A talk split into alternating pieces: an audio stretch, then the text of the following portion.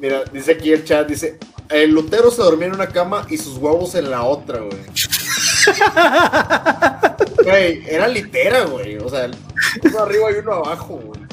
A huevo, güey. Güey, sus, sus- sus huevos pagaban impuestos, güey. Al chile, güey, definitivamente. Es más, él se casó con una monja y sus huevos con otra, güey. O sea, el estaba cabrón, güey. Y sus huevos cada uno con otra, güey. Sí, Cada uno, claro que sí. para beber. Que si te gusta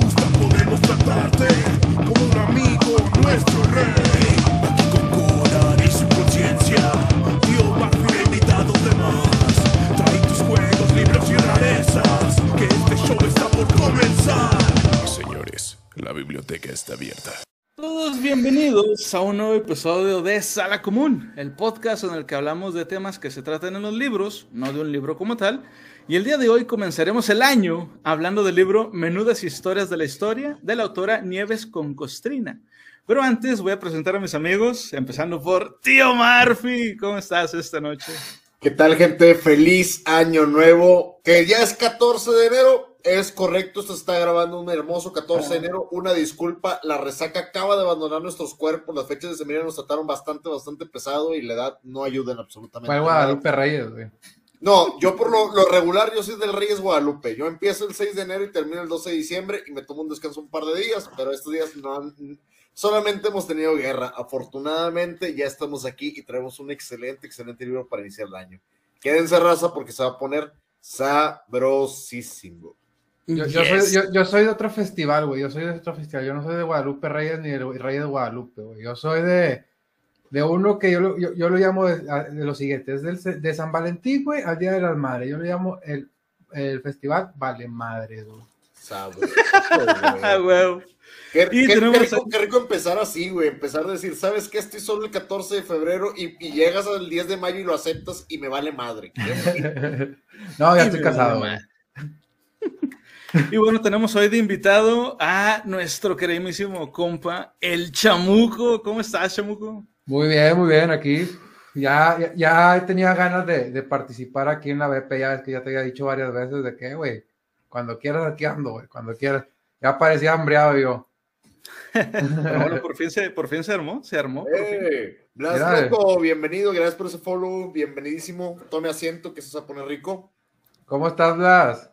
Ya andamos Tome acá. asiento, asiento, lugar y tabla. Pero bueno, antes de comenzar, me gustaría recordarles que si les gusta nuestro contenido, por favor, denle like y compartan.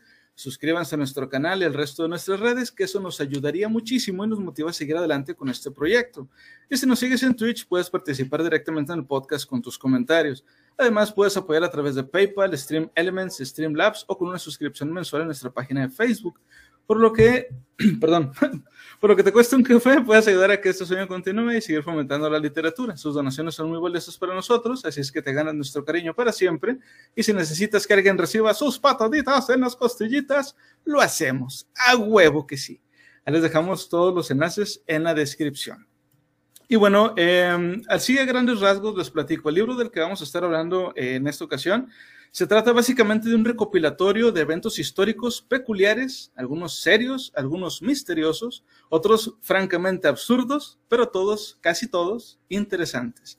Comenzamos este episodio con la dedicatoria de la autora, que por cierto me gustó un chingo, y a ver qué opinan ustedes sobre esta, sobre este, esta introducción que nos hizo. Dice, Quiero dedicar este libro a todos los profesores de historia que me cayeron en suerte durante mi esponjosa infancia y que se empeñaron en hacerme aprender de memoria tratados, concilios, fechas y retaílas de reyes que yo olvidaba en el primer cuarto de hora de recreo con mi bocata de foie gras en la mano.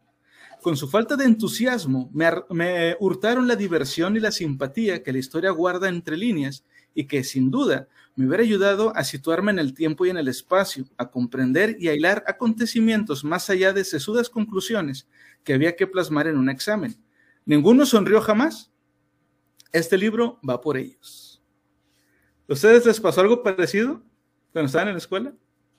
Claro, siempre había el maestro que te hacía la materia pesada, que te la hacía cansada, que te la hacía. Te escondía las dulces y los mieles, güey. Se sabía cómo esconder lo más divertido de la materia. Yo creo que las más castigadas siempre van a ser historia, geografía, van a ser matemáticas. Son como que los maestros que más te relegan la materia. Y si el maestro es bueno, solamente porque es buena onda, la materia te va a interesar y te va a llamar la atención. Pero si no, yo creo que te las hacen más pesadas de lo que deberían de ser.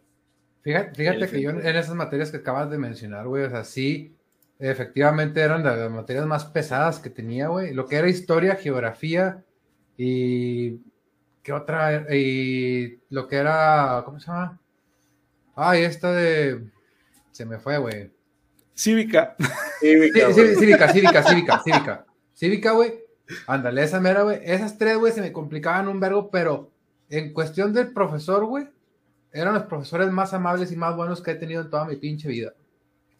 Ok. O sea, e- eran muy pesados para, para mí como materias, pero, pero eran- para mí fueron los, como que los profesores más amables que, y más pacientes también, porque yo era pinche un troglodita en ese pedo, güey. así. E- Eras un pequeño diablillo. Ah. Sí, también, güey, también. Después les cuento ahí unas historias que le hacíamos a un profe ahí de la secu, güey, que pobrecillo. Pero pero- es que ya sería, ya, ya estaría muy cabrón de que pinche materia toda culera y más culero el profesor, güey. O sea, no, no mames, o sea, tenía que ser de perdido buena onda, güey. De, de hecho, el, profesor culero es ese que le hacíamos un chingo de mamadas, pero era, era la materia más, bueno, su materia él hacía bien pinche porque pasaban todos aunque no fueran, güey. Así de ¿Cómo que era no maestro de metodología de investigación? ¿Cómo es eso posible? No, era, era de matemáticas, güey. Ese es el problema, güey. Sí. Era de matemáticas. Sí, eso sí está Oh. cabrón. Eh, Vampi, bienvenidísimo, Arara. ¿Qué dice Bampi? Mira, aquí ya salió la, la impresión de prueba. Vamos a ver. Bueno, vamos a ver, nada más déjame pongo la primera imagen. Bueno, eh, ahí, le, ahí le vas moviendo, tío, tío Murphy, por favor. Va, va, vas. Espérame, espérame. Dice, este libro se divide en diferentes temas y comenzaremos por el tema titulado Señor, Señor, vaya qué cruz, que se centra precisamente en historias curiosas de la iglesia. ¿Ustedes conocen alguna historia curiosa de la iglesia? No que hayan hecho algo en la iglesia, sino una historia rara de la iglesia. Mira, la- yo creo que las más curiosas, las más conocidas de la iglesia, digo, si lo vemos a grandes rasgos, sería como el Jorobado de Notre Dame, por dar un ejemplo, que es una historia demasiado conocida relacionada a, la, a la iglesia. Pero si lo vemos ya como un caso así curioso, o un caso extra raro, la exhumación del Papa, de la que hablamos hace poco en la, en la Biblia, donde eh, hicieron, desenterraron un Papa para hacerle un juicio post-mortem. Sí, sí. Sí, O sea, ¿no? e- es- eso fue con intenciones de joder, güey. Es como que vamos a sacar ese cadáver y ahorita, ahorita lo, lo despapificamos al dude, güey, y, y- y- y lo ponemos acá. Para mí, yo creo que es de la historia más curiosa que he escuchado de la iglesia. güey. Y al bote el cadáver, por favor. Sí, a huevo, güey. Sí, sí, sí, me acuerdo. A ver, defiéndase, por favor. O sea, no mames. ¿Y tú, tú, Chamuco? ¿Alguna No, historia así que te sepas? Historias raras de, de iglesia, la neta, la neta no, güey. Sí estoy súper, súper separadísimo de, de la religión. Digo, má- más, de, lo, de lo normal, güey, así. Este, del, del catolicismo, güey, pues que me, que me, que me, cosa, me inculcaron mis padres, güey, pues de ahí en fuera no. Sí, Ok, sí, ok. sí, sí, sí sé así como que, pues, la, las películas típicas de, de pederastas, güey, o cosas así, güey, pues sí, güey. Lo la básico. Padre Amaro, Lo güey, todo básico. ese- Sí, lo básico, güey. Películas mexicanas, güey. aquí Adrián Navarro nos comenta, bienvenida Adrián, dice, cuando la iglesia quiso demandar a las ratas y perdió, no les gusta la competencia, dude. Es- esas ratas tenían un muy buen abogado. A huevo, güey. muy buena, muy, muy, muy buena. o tenían argumentos güey. reales, güey. Es que sí, güey, es, que- es que sí tenían, tenían argumentos reales, güey. Digo, realmente ahí, ¿cuál podría ser tu, tu argumento en contra de una rata, güey? O sea, ¿cómo, cómo lo podría, cómo podrías acosar a una rata o decirle de tal manera, güey, como para llegar a ofenderla o poder decir algo que no sea cierto y la rata lo va a admitir, güey? Digo, a final de cuentas, hay cosas, hay cosas honestas en esta vida, pero no hay nada más honesto que una rata, güey, sabiendo defenderse en contra de la iglesia, güey. Es que, güey, a la iglesia, güey, ¿qué, qué, qué más, qué más, te- qué, qué más quieres de la iglesia, güey, si, si nada más leen la pinche Biblia, güey? No, O de sea- hecho sí tienen alguno que otro librillo por ahí medio sí, sí. apócrifo. Pero, Pero- pero te- no sé, quién sabe si sean de ellos, güey, realmente. O sea, han de ser de Ah. alguien que se lo robaron. Ha de ser pinche la, la UANL, güey, con las tesis. Pu- Puede ser. Pues yo siempre, tenido, yo siempre he tenido la teoría de que alguien, el que escribió la, la Biblia, güey, pudo haber sido el Ron Howard de su época y no estamos seguros de ello, güey. De hecho, de hecho, tienes razón. Bueno, vamos a comenzar con la primera historia. Esta historia se llama El animado concilio de Pisa. Dice, hablar del concilio de Pisa suena de entrada aburrido, pero aquel concilio que comenzó el 25 de marzo de 1409, el que intentó poner fin al famoso cisma de Occidente, es cualquier cosa menos aburrido, porque fue uno de los más animados que se recuerdan. Se trataba de acabar con un problema grave. En ese momento había dos papas reinando en la cristiandad, pero ¿cómo estaría el pedo que cuando terminó el concilio ya no había dos, había tres? Dice, cuando el cisma de Occidente hace referencia a la división que se produjo en la Iglesia Católica en el periodo comprendido entre 1378 y 1417. Pero de eso hablaremos ya después. Solo cabe decir aquí que el año que nos ocupa, en 1409, la situación de la Iglesia pasaba de castaño oscuro. Hacía 30 años que había dos papas mandando en paralelo, uno en Aviñón y otro en Roma. Cada vez que se moría uno, los dos papas, eh, uno de los dos papas, los cardenales de cada lado, elegían a su sucesor, con lo que el cisma seguía y seguía, y no se solucionaba nunca. Aquello era insostenible hasta que el rey de Francia, Carlos VI, dijo, hasta aquí. La única forma de solucionar esto es retirar toda obediencia a los dos papas y deponerlos. Uno de los papas, por cierto, era español, Benedicto XIII, el aragonés, el papa Luna, que sí se apellidaba, no es que fuera un apodo, se apellidaba Luna el vato. Dice, los cardenales de uno y otro bando se alarmaron ante el enfado del rey, aparcaron sus diferencias un rato y se reunieron a ver qué hacían. De esta reunión salió el concilio de Pisa. Muy bien, había, eh, pero resulta que el único que podía reunir un concilio, para empezar, o sea, el único que podía eh, eh, hacer que, se hiciera este concilio era precisamente un papa, güey. Entonces, como había dos y ninguno quería ceder el poder, aquel concilio era como de juguete. Lógico, ninguno de los dos papas este, iba a convocar un concilio para pues, facilitar su expulsión. Entonces los papas se mantuvieron en 13. O sea, se pusieron, se montaron en su macho, güey, los cabrones. Así que el, el pseudoconcilio los declaró herejes, los separó de la iglesia y eligió otro papa como sustituto, Alejandro V. No había más, ahora ya había tres papas. Y Alejandro V tuvo que buscarse otra sede porque en Aviñón y en Roma seguían amarrados a la silla los otros dos papas. Se fue a Bolonia, de donde, por cierto, proviene la mortadela, y allí pasó su pontificio sin pena ni gloria hasta que lo envenenaron. Los otros dos papas estuvieron todavía cinco años más. No mames, güey. ¿Habían escuchado esta historia? No, no lo había escuchado, güey. Nunca lo había escuchado. Qué desmadre, güey. O sea, qué, qué pinche desmadre porque tenemos los clásicos competidores de que no, es que yo soy el verdadero. Bueno, está bien, ya hay dos papas. Hay una discusión totalmente coherente y sensata, güey. Pero el tercer papa se lo sacaron de los huevos, güey.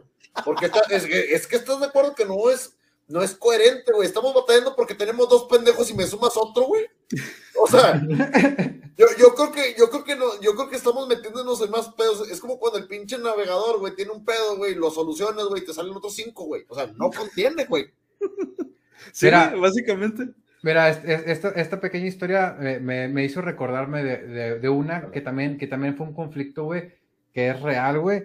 La de, la de la iglesia del Santo, del Santo Sepulcro, güey. Ándale, échale. Eh, pues no sé si sepan que esa iglesia, güey, está custodiada creo que por tres este, ramas del catolicismo, bueno, cristianismo. Entonces, pues, esa iglesia, güey, al ser custodiada por los tres, pues los tres dicen, no, pues es mi iglesia, güey, no, pues, sabes que no es tu iglesia, güey, porque pues todos son, venimos de aquí, güey, entonces los tres vamos a, a- a custodiar esta iglesia, güey. Se, se hizo un acuerdo, güey, y ese día que se hizo un acuerdo estaban haciendo mantenimiento, creo que en una ventana. Un albañil dejó una, una escalera, y como nadie sabía de quién es de la escalera, pues la iglesia también se la quiso quedar la pinche escalera, güey. Entonces, está, está el pinche trato, güey, de que si alguien quiere hacer algo, güey, las tres, las tres pinches este, ramas, güey, tienen que estar de acuerdo, güey, este, para, para poder este, que, se haga, que se haga ese cambio. Pero como nunca están de acuerdo, porque todas quieren ser la, la que toma la decisión, este, entonces, si esa, si esa escalera la, la pinche mueven, se hace un pinche pedotote gigante Sí, por- a- porque nivel es considerado parte de la facha, es considerado parte de la fachada esa escalera, güey. Y al Sí, ser por- parte de la fachada no se puede tocar. Dice que. Orión, la papa por kilos. Eh, bienvenido, Orión. Se, se puso a peso el kilo de papa, güey, y le estaban regalando, güey. ¡Eh, capitán, bienvenido! Me imagino a ustedes papas tratando de sentarse en la silla papal, o uno arriba de otro pudo haber sido. Es más, ¿por qué no? Va un chiste. ¿Sabes cómo poner cuatro papas en la silla papal al mismo tiempo? ¿Cómo? La puré. silla. Ahí amontonados. Y, De- güey, Huevo. Dice aquí, que jugando las sillitas con la silla papal. Sí, güey. Parece chiste, pero es cierto, güey. O sea, e- esto pasó, güey.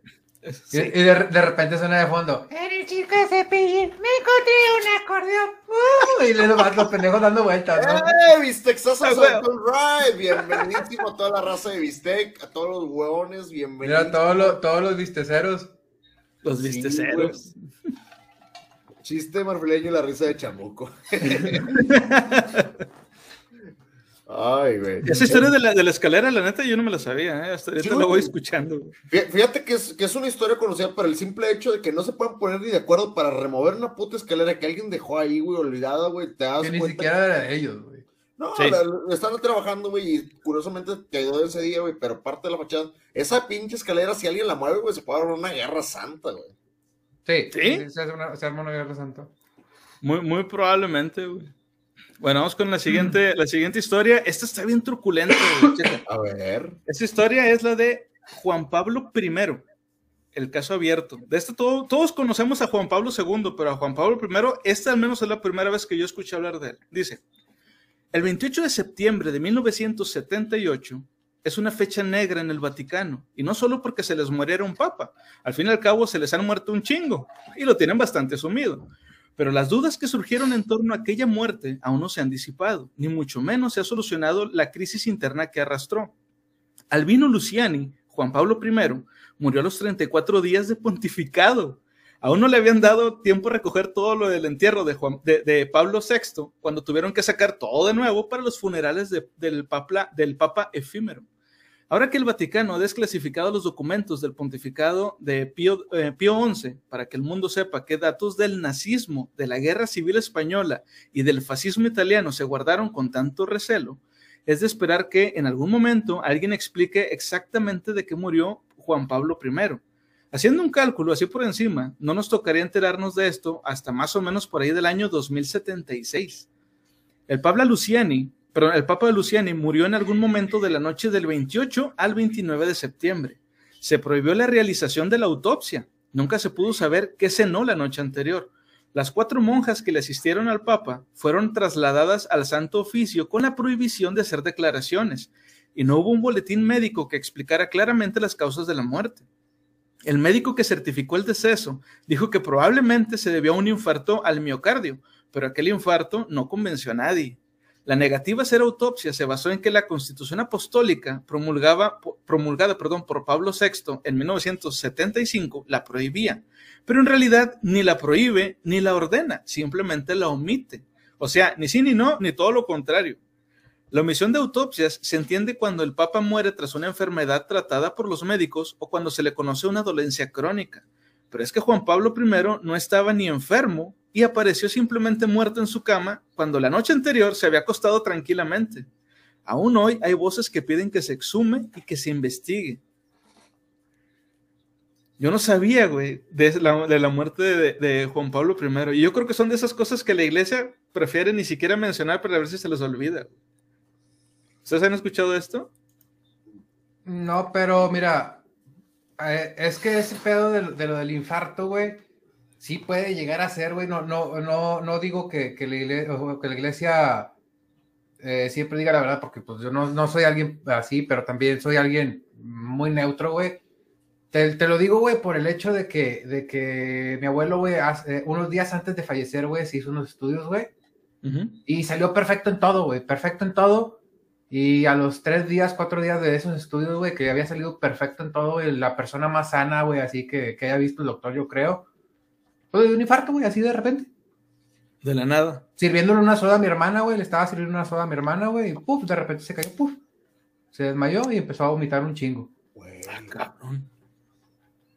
Güey, qué pedo. Estábamos chiquitos nosotros, yo tenía como seis años más o menos, fue un día del padre, de hecho. Damn. Sí, sí, sí, sí, estuvo... Y, y te digo, o sea, fue de repente, mi, mi abuelo estaba súper sano. A ver, aquí, aquí tiene una Adrián y nos comenta, una historia chingona sobre la iglesia es cuando mandan a los niños a la guerra porque eran niños, o sea, que eran, curvo, que, que eran siervos de Dios y él los cuidaría en la batalla. No se leó muy bien. Lo mismo pasó cuando Hitler mandó a, a los nazis a, a, Rusia con una varita mágica, con un hechizo de calor, güey, porque eso los iba a proteger, güey.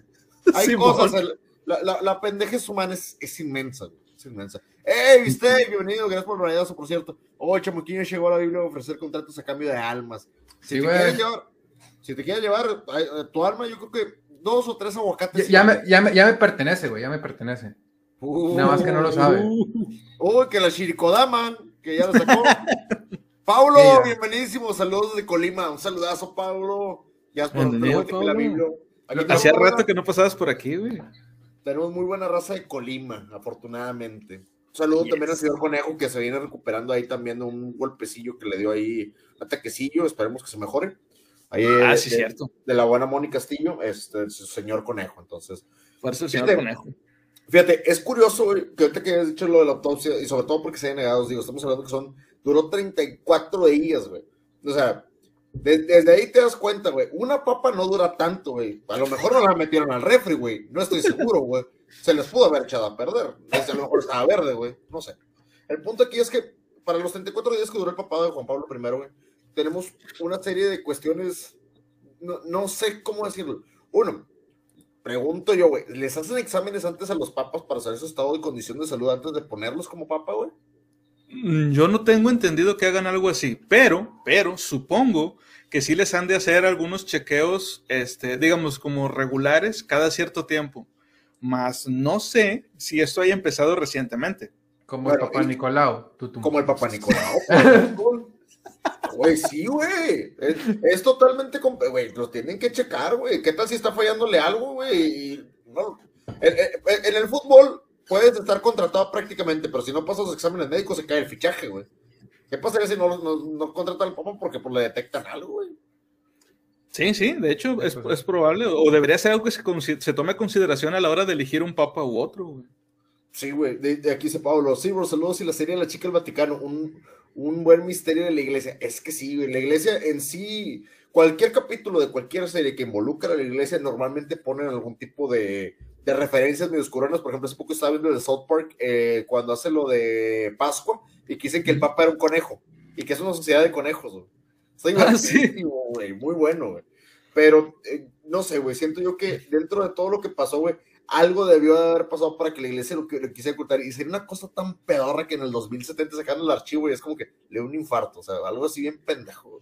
Yo- Es que yo mira, me me yo- yo estoy de recordaste acuerdo- el- Perdón, perdón, Yo estoy de perdón. acuerdo en lo que dice Chamuco, de que, bueno, o sea, es que a lo mejor sí pudo haber pasado porque pues, el vato estaba sano y, y, pues pasó de repente. Ok, estoy de acuerdo en eso. Pero la neta es sospechoso, güey, que eh, a las monjas que los, lo estaban cuidando, que a lo mejor pudieron haber dicho algo de que no, pues es que sí sufría de esto, o no es que sufría de esto. Para empezar, ¿por qué les negaron el poder dar alguna declaración? Y, luego se les lleva en un lugar apartado donde nadie los puede, nadie los podría interrogar. Esa es una. Y la otra es, ¿por qué se negaron a hacer una autopsia, güey? O sea, es que pareciera que realmente quisieran esconder algo. O sea, a lo mejor no, a lo mejor no, y estoy totalmente de acuerdo en que a lo mejor no quieren esconder nada, pero así suena, güey, sacas. A lo mejor también querían esconder que, que, que ese papá ya estaba mal, enfermo, güey, o algo, güey. Sí, sí, Este, y que no lo quisieron decir, güey, que nada más lo escogieron porque pues no tenían otra opción en ese momento. Y se, se le, se le salió de control muriéndose a los pinches poquitos días, güey. sí, muy, poquitos días, güey, duró poquito Sí. más de un mes, güey, no mames. O Dice sea, a aquí, lo, a lo mejor puede ser por eso también. Sí, E- Es probable, dice aquí, dice, pues el peluca podría ser un buen papa. Definitivamente, güey. El- Peluca, el- zape. definitivamente el, el peluca pudo haber sido un muy buen papa, De güey. hecho, ahorita estoy viendo la película de Peluca. Oh, Eh, espera. ¿tiene una peluca? Digo, ¿tiene una película? no, güey. Pero estoy viendo la, la uno, güey, la de Harry Potter. Oh, ya, ya, ya, ya. Simón, siempre me confundo. Bueno, vamos con la siguiente historia. Esta está medio extraña y demuestra cómo muchas cosas que damos por sentado de la iglesia, que, que son como que, digamos, las, las reglas de cosas que ya se, se toman por sentado, de que siempre ha sido así, no siempre han sido así. Dice, esta es la polémica Inmaculada Concepción. Dice, el 8 de diciembre de 1854, un papa, o sea, hace casi nada, güey. 1854, un papa, el noveno de los píos, o sea, hace Pío IX, definió como obligatorio para los católicos creer que la Virgen fue concebida libre de pecado original, ese que transmitieron todos los Homo sapiens cristianos a Adán y Eva. La Inmaculada Concepción es uno de los símbolos más característicos del catolicismo, pero también ha sido uno de los más polémicos. En contra estuvo Santo Tomás de Aquino, a favor los franciscanos, y mucho más en contra eh, que Santo Tomás estuvieron los dominicos. La guerra interna por demostrar si la Virgen nació o no con el pecado original puesto eh, trajo más de un insulto entre religiosos. Dice, los argumentos a favor de la Inmaculada Concepción de María no eran muy poderosos cuando se empezó a discutir sobre ello, allá por el siglo XII. Pero como encontró un magnífico altavoz en la devoción popular durante los siguientes siglos, la creencia arraigó. En contra, había argumentos más elaborados. Primero, que aquí el único ser inmaculado eh, o libre de pecado era Jesucristo. Segundo, que hacer una segunda excepción con María daba lugar a graves problemas teológicos. Y tercero, si estaba aceptado que fue Jesucristo quien redimió a su mamá del pecado original y resulta que María también nació libre de pecado, entonces para empezar, ¿de qué chingados la había redimido? Fueron los dominicos quienes mantuvieron durante siglos que tal idea era una paparruchada, producto de la plebe indocta, arrastrado por religiosos interesados que Güey, al Me, debate. me- me encanta. ¿Me repites, por favor, eso, lo de la paparruchada, güey? Ah, dice, tal idea era una paparruchada producto de la plebe indocta. Me encanta, güey, porque es una manera muy elegante de decir creencias de gente pendeja, güey. Me encanta, güey. Me encanta porque esa es la definición, güey, pero muy, muy sublime eh, y elogiando las palabras bien seleccionadas, güey. Pero son Ah, creencias de gente pendeja, güey. Sí, sí, básicamente. Dice, la chispa definitiva para conseguir el dogma se prendió en Sevilla, después de que un dominico rechazara en público la pura concepción de la Virgen. Los sevillanos se imputaron y el enfado saltó al resto de España y luego fue por toda Europa católica. El asunto de la Virgen se convirtió casi en una campaña electoral de los franciscanos y el clero sevillano. Se organizaron procesiones diarias, responsos, por no llamarlos mítines, y hasta, re- hasta pegaron carteles por toda la ciudad en la que se leía María sin pecado original. O sea, make María great again, güey. Se pasaron de pendejos, güey. No mames, güey. Dice, la respuesta popular fue masiva y aunque varios papas se resistieron a definir el dogma, Pío IX acabó haciéndolo a mediados del siglo XIX. Desde entonces se acabó la discusión. La buena noticia es que gracias a ellos ahora tenemos una fiesta, güey. Una fiesta religiosa. Vato, está, bueno, ¿estás de acuerdo, güey, que el fandom, güey, se puso tan pinche pesado con el autor que lo tuvo que hacer canon, güey? Sí, güey. O sea, Básicamente fue eso, güey. Vato, Bro- Broly quedó pendejo, güey. Sí, Broly quedó pendejo, güey, ahora están canonizando cualquier chingadera. Es, es que es cierto, güey. Se supone que ahorita con, con lo que comenta Chamuco, Broly no era canon, güey. Broly era parte de las ovas y bien te fue, güey. Y salían los videojuegos, o sea, es parte de. Esto me suena a trauma de Fate. Mm, a trama de Fate. Mm, podría ser. Trama de Fate. Podría ser. Sí, de hecho, sí. Saludos desde Monterrey. todo Es correcto. Bienvenidísimo el buen Pablo que anda ahí dando la vuelta. Este, oye, pero es que, digo, sinceramente, lo del pecado original se supone que teóricamente, como tú dices, Jesús perdonó a María por el pecado original. Entonces, ¿para qué la perdona si pues, no estaba? Porque eso sí es parte del canon, pero bueno. Ya- ya- Es que Sí, era la mamá es- del dueño, güey. Sí, es que era la, la- era la mamá del dueño de la empresa. güey. pero no porque sea mamá del dueño de la empresa puede hacer lo que sea, güey. O sea. Pregunta, pregúntaselo a mi mamá, güey, al chile, pregúntaselo a mi mamá, güey. E- ese- yo tenía restaurante, güey. Lo tenía afuera de la casa de mi mamá. Este, iban sus amigas, güey, mi mamá me pedía un vergo de cosas, güey, un vergo de cosas. Me decía, yo ahorita te lo pago. Ahorita me van a pagar mi- mi- mis amigas. De repente, ya terminaba todo el pedo. Digo, no es porque sea mi mamá ni nada, pero pues es un negocio que va creciendo, güey. Pues estoy gastando en ese Sí. pedo, pues mínimo lo del material, güey. Ujú. No, no te voy a pagar nada porque soy tu mamá. Y te chingas. Y te chingas, pinche cuenta de dos mil, tres mil bolas, güey. Su madre. Sí, güey, sí, sí, sí. O sea. Por eso te si, digo, le- o si se la haces de pedo, te va a decir, yo te cargué nueve meses. Ya, güey, ahí quedaste. Al chile, güey. Al chile. El argumento que no puedes cargar. Así ese argumento, güey. Es, es, haz de cuenta que yo iba hablando, güey, a la chingada. A sí, ver. a huevo. Aquí dice Adrián, dice, y después de eso se estrenaron a varios huérfanos para proteger a María de las facciones hostiles de la iglesia, les llamaron los caballeros del Nuevo Testamento. Mi personaje favorito era Ben-Hur y gustó tanto que se volvió can. Es que vato, chingado. ¿Cómo- cómo- Mira, viéndolo de ahí, güey, el, el fandom, digo, lo que sea que aquí en el fandom de la iglesia de repente son... son es, es como que no estoy en contra de la historia, pero el, el fanbase es demasiado tóxico, güey. Sí, sí, sí, güey, muy tóxico. Vatos, se, se pelean hasta los, que- hasta los que van por el, por el mismo personaje, güey. Deja tú, güey. Ya escuchamos la historia donde se pelearon por ser presidente del club de fan tres veces, güey. Ahí están los tres pinches presidentes armándose a putazos, güey. Sí, güey. Dude, siendo sincero, no, no es como que echarlo a la iglesia, pero sí, vamos a ser coherentes con lo que decimos. Y estamos de acuerdo que una idea, una ideología que querían imponer, porque al final le impusieron, sobre algo que realmente no era, digo, te- discutir si nació con pecado original o no, es totalmente irrelevante porque al final de cuentas, pues de todas maneras se lo perdonaron, güey. O sea, ¿para qué chingados preguntamos? Ya, ya se lo perdonaron, dude. Yo creo que no hay que buscar culpables, chinga. Güey, no quieres saber más información de ella, güey. Ya se murió, no te la vas a ligar, culero. Es correcto. Dice Dorian, buenas noches. Buenas noches, Dorian. Bienvenidísimos. Ahí sí dan una vuelta a Dorian Gamer para que lo puedan checar.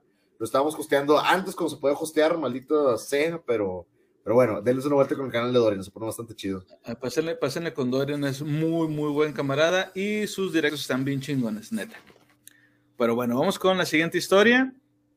Esta historia, de hecho, yo la había escuchado nada más así como que bien, bien por encimita y es la razón de por qué, eh, por ejemplo, en Estados el Unidos, queso. a los- la religión, no, no, no, la religión se les llama protestantes. ¡Oh! Güey, ¿estás viendo lo mismo que yo?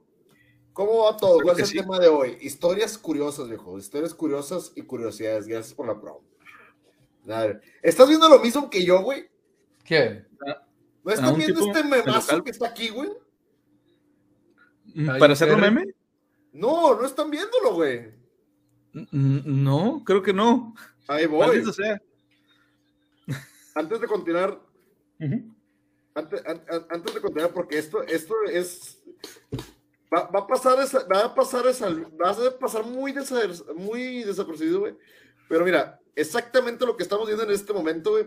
Pero te lo voy a poner acá. Voy a compartirlo para que lo puedan ver. A ver, dale, dale, dale.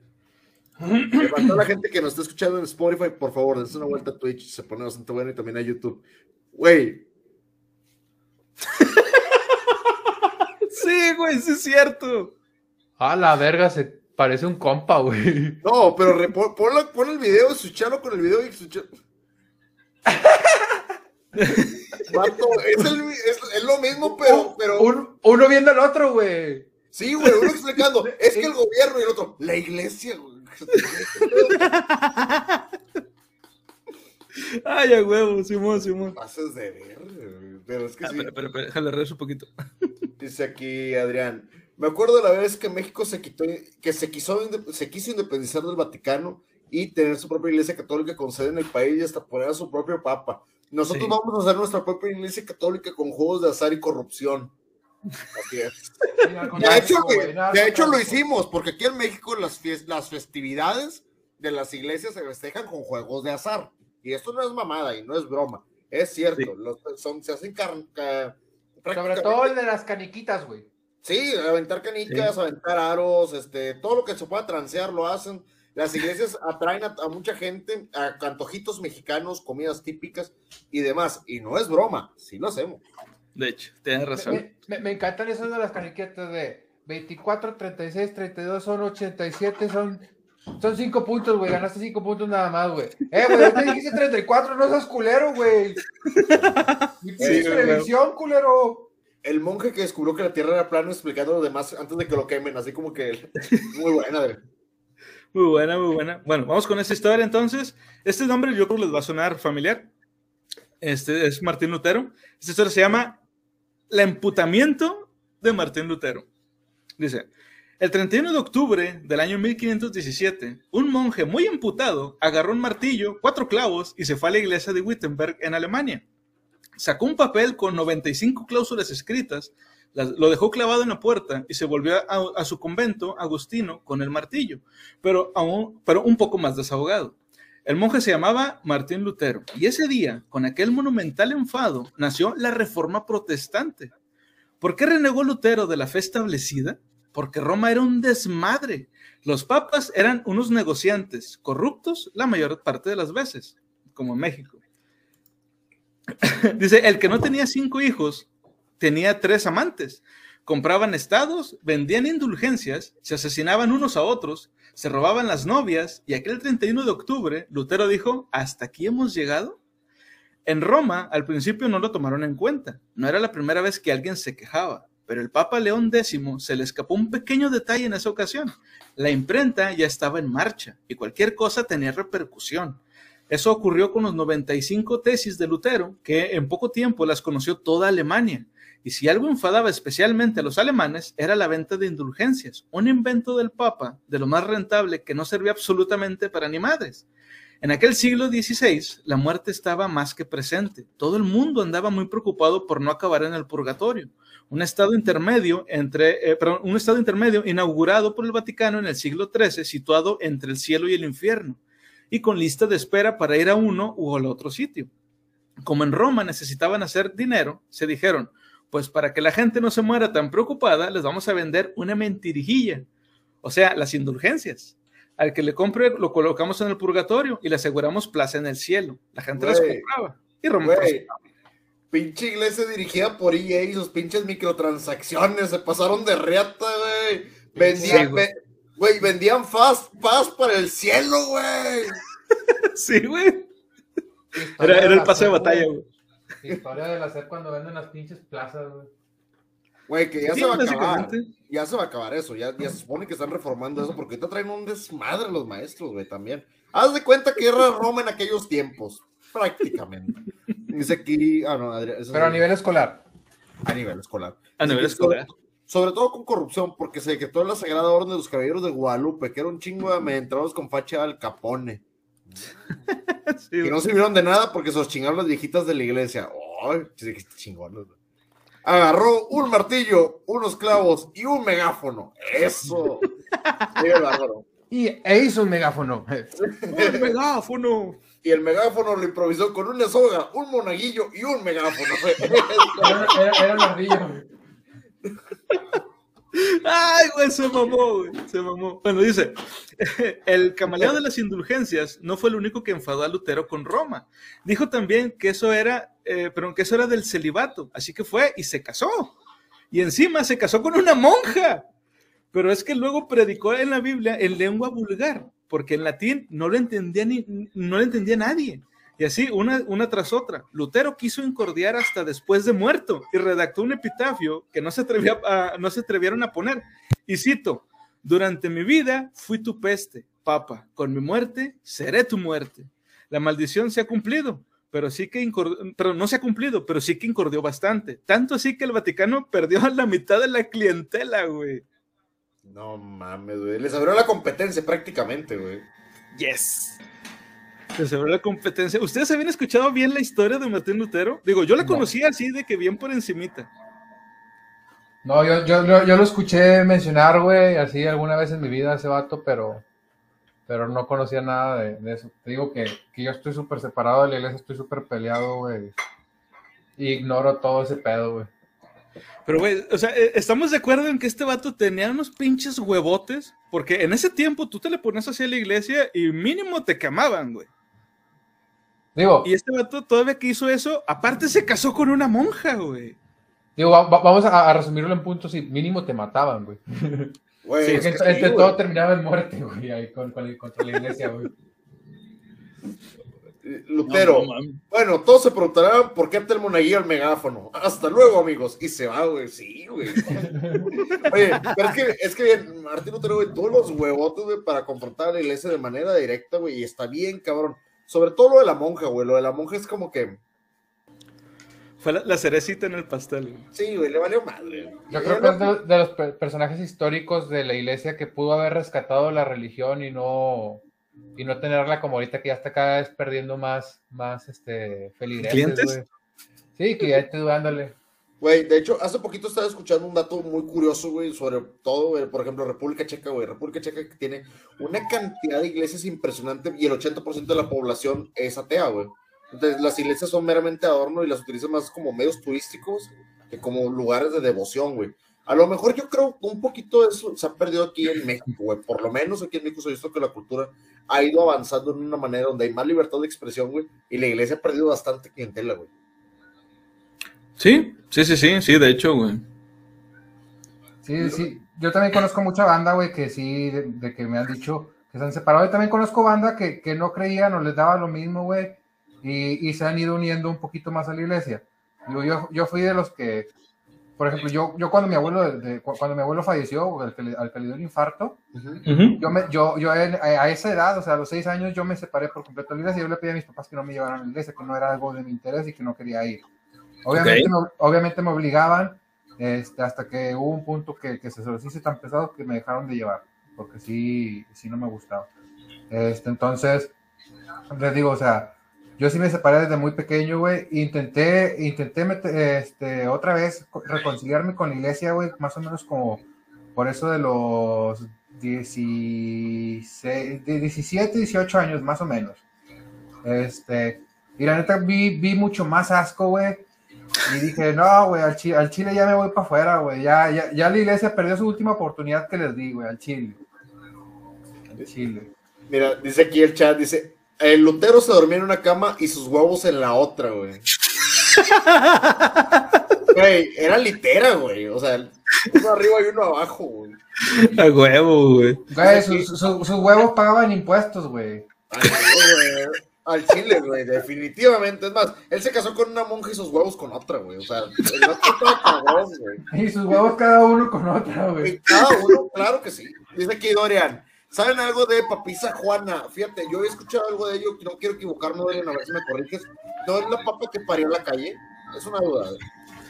No, yo sabía o yo había escuchado una historia así, no sé si sea esa, supongo que sí, porque es la única papa mujer que supuestamente ha existido, pero parece ser que es más una leyenda urbana que una historia real.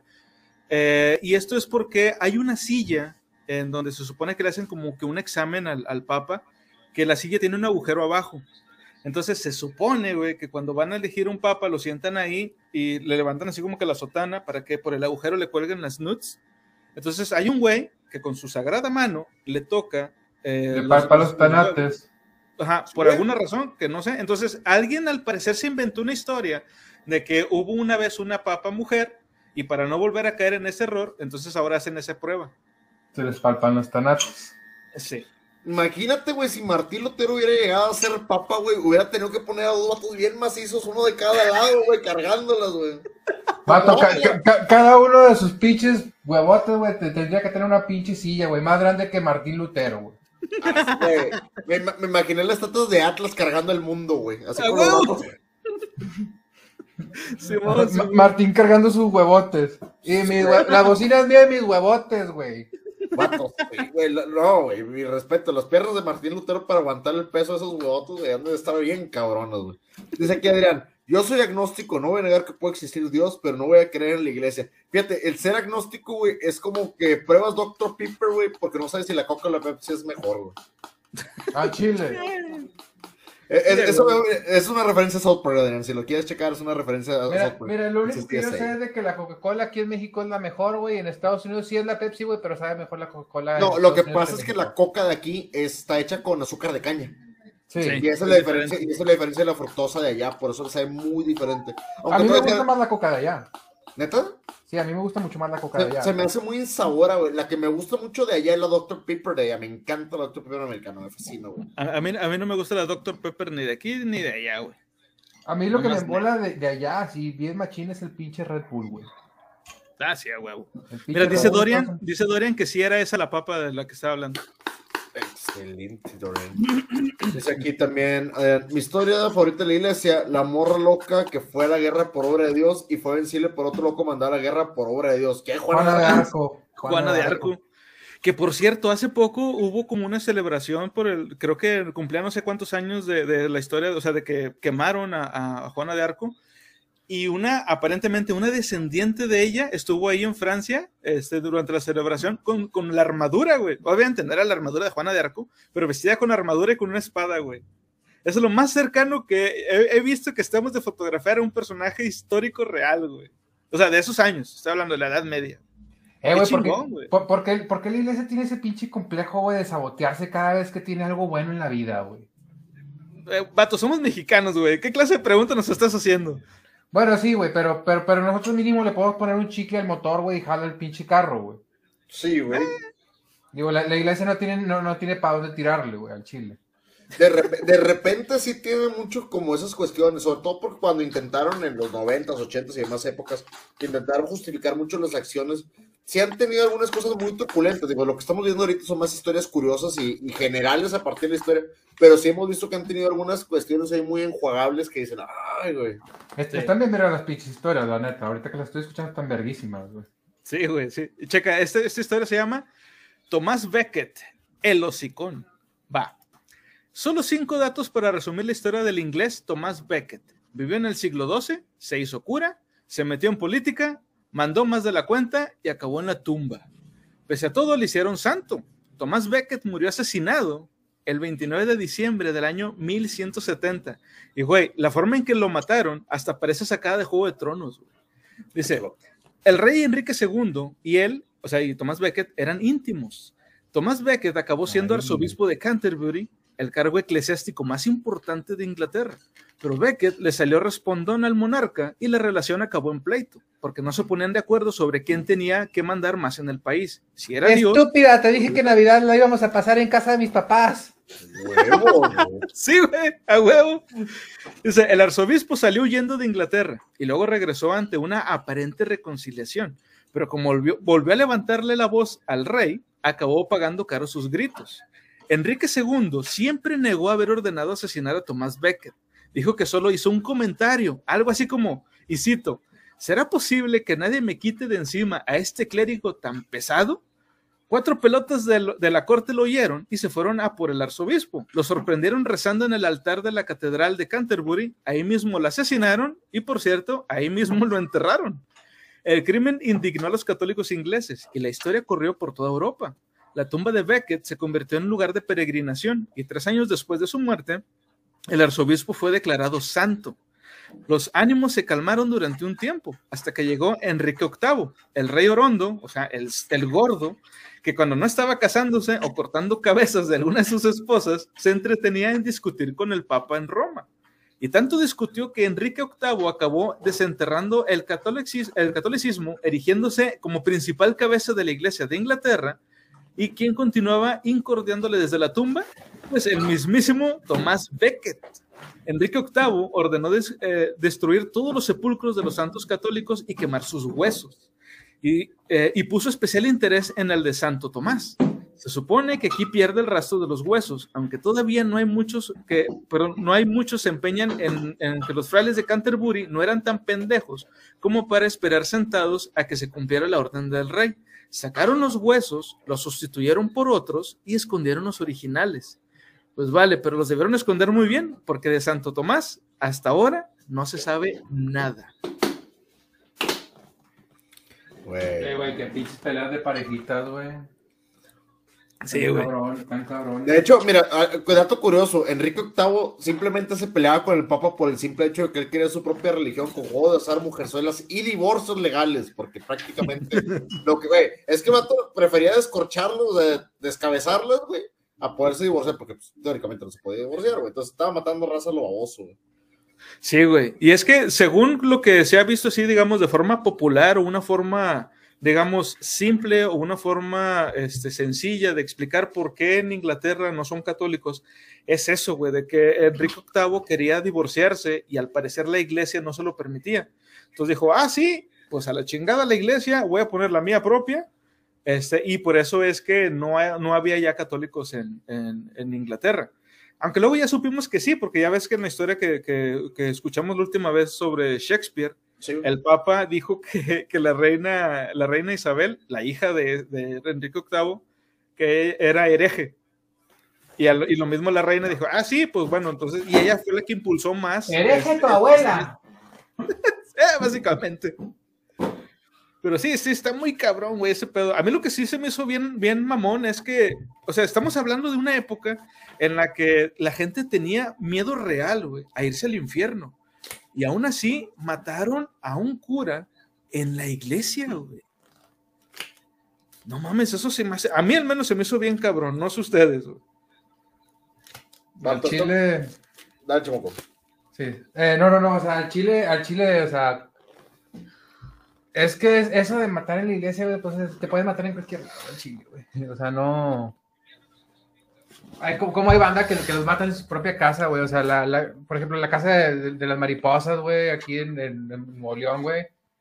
Sí supieron esa historia, ¿no? No, no, no, suéltalo, suéltalo. De, de la chupedera que, que, que asesinaron a, a una, a, a una señora, güey, ahí, este, y que, que culparon al esposo y que el esposo no fue y la chingada, güey. O sea, eh, en cualquier lugar te pueden matar, güey. No.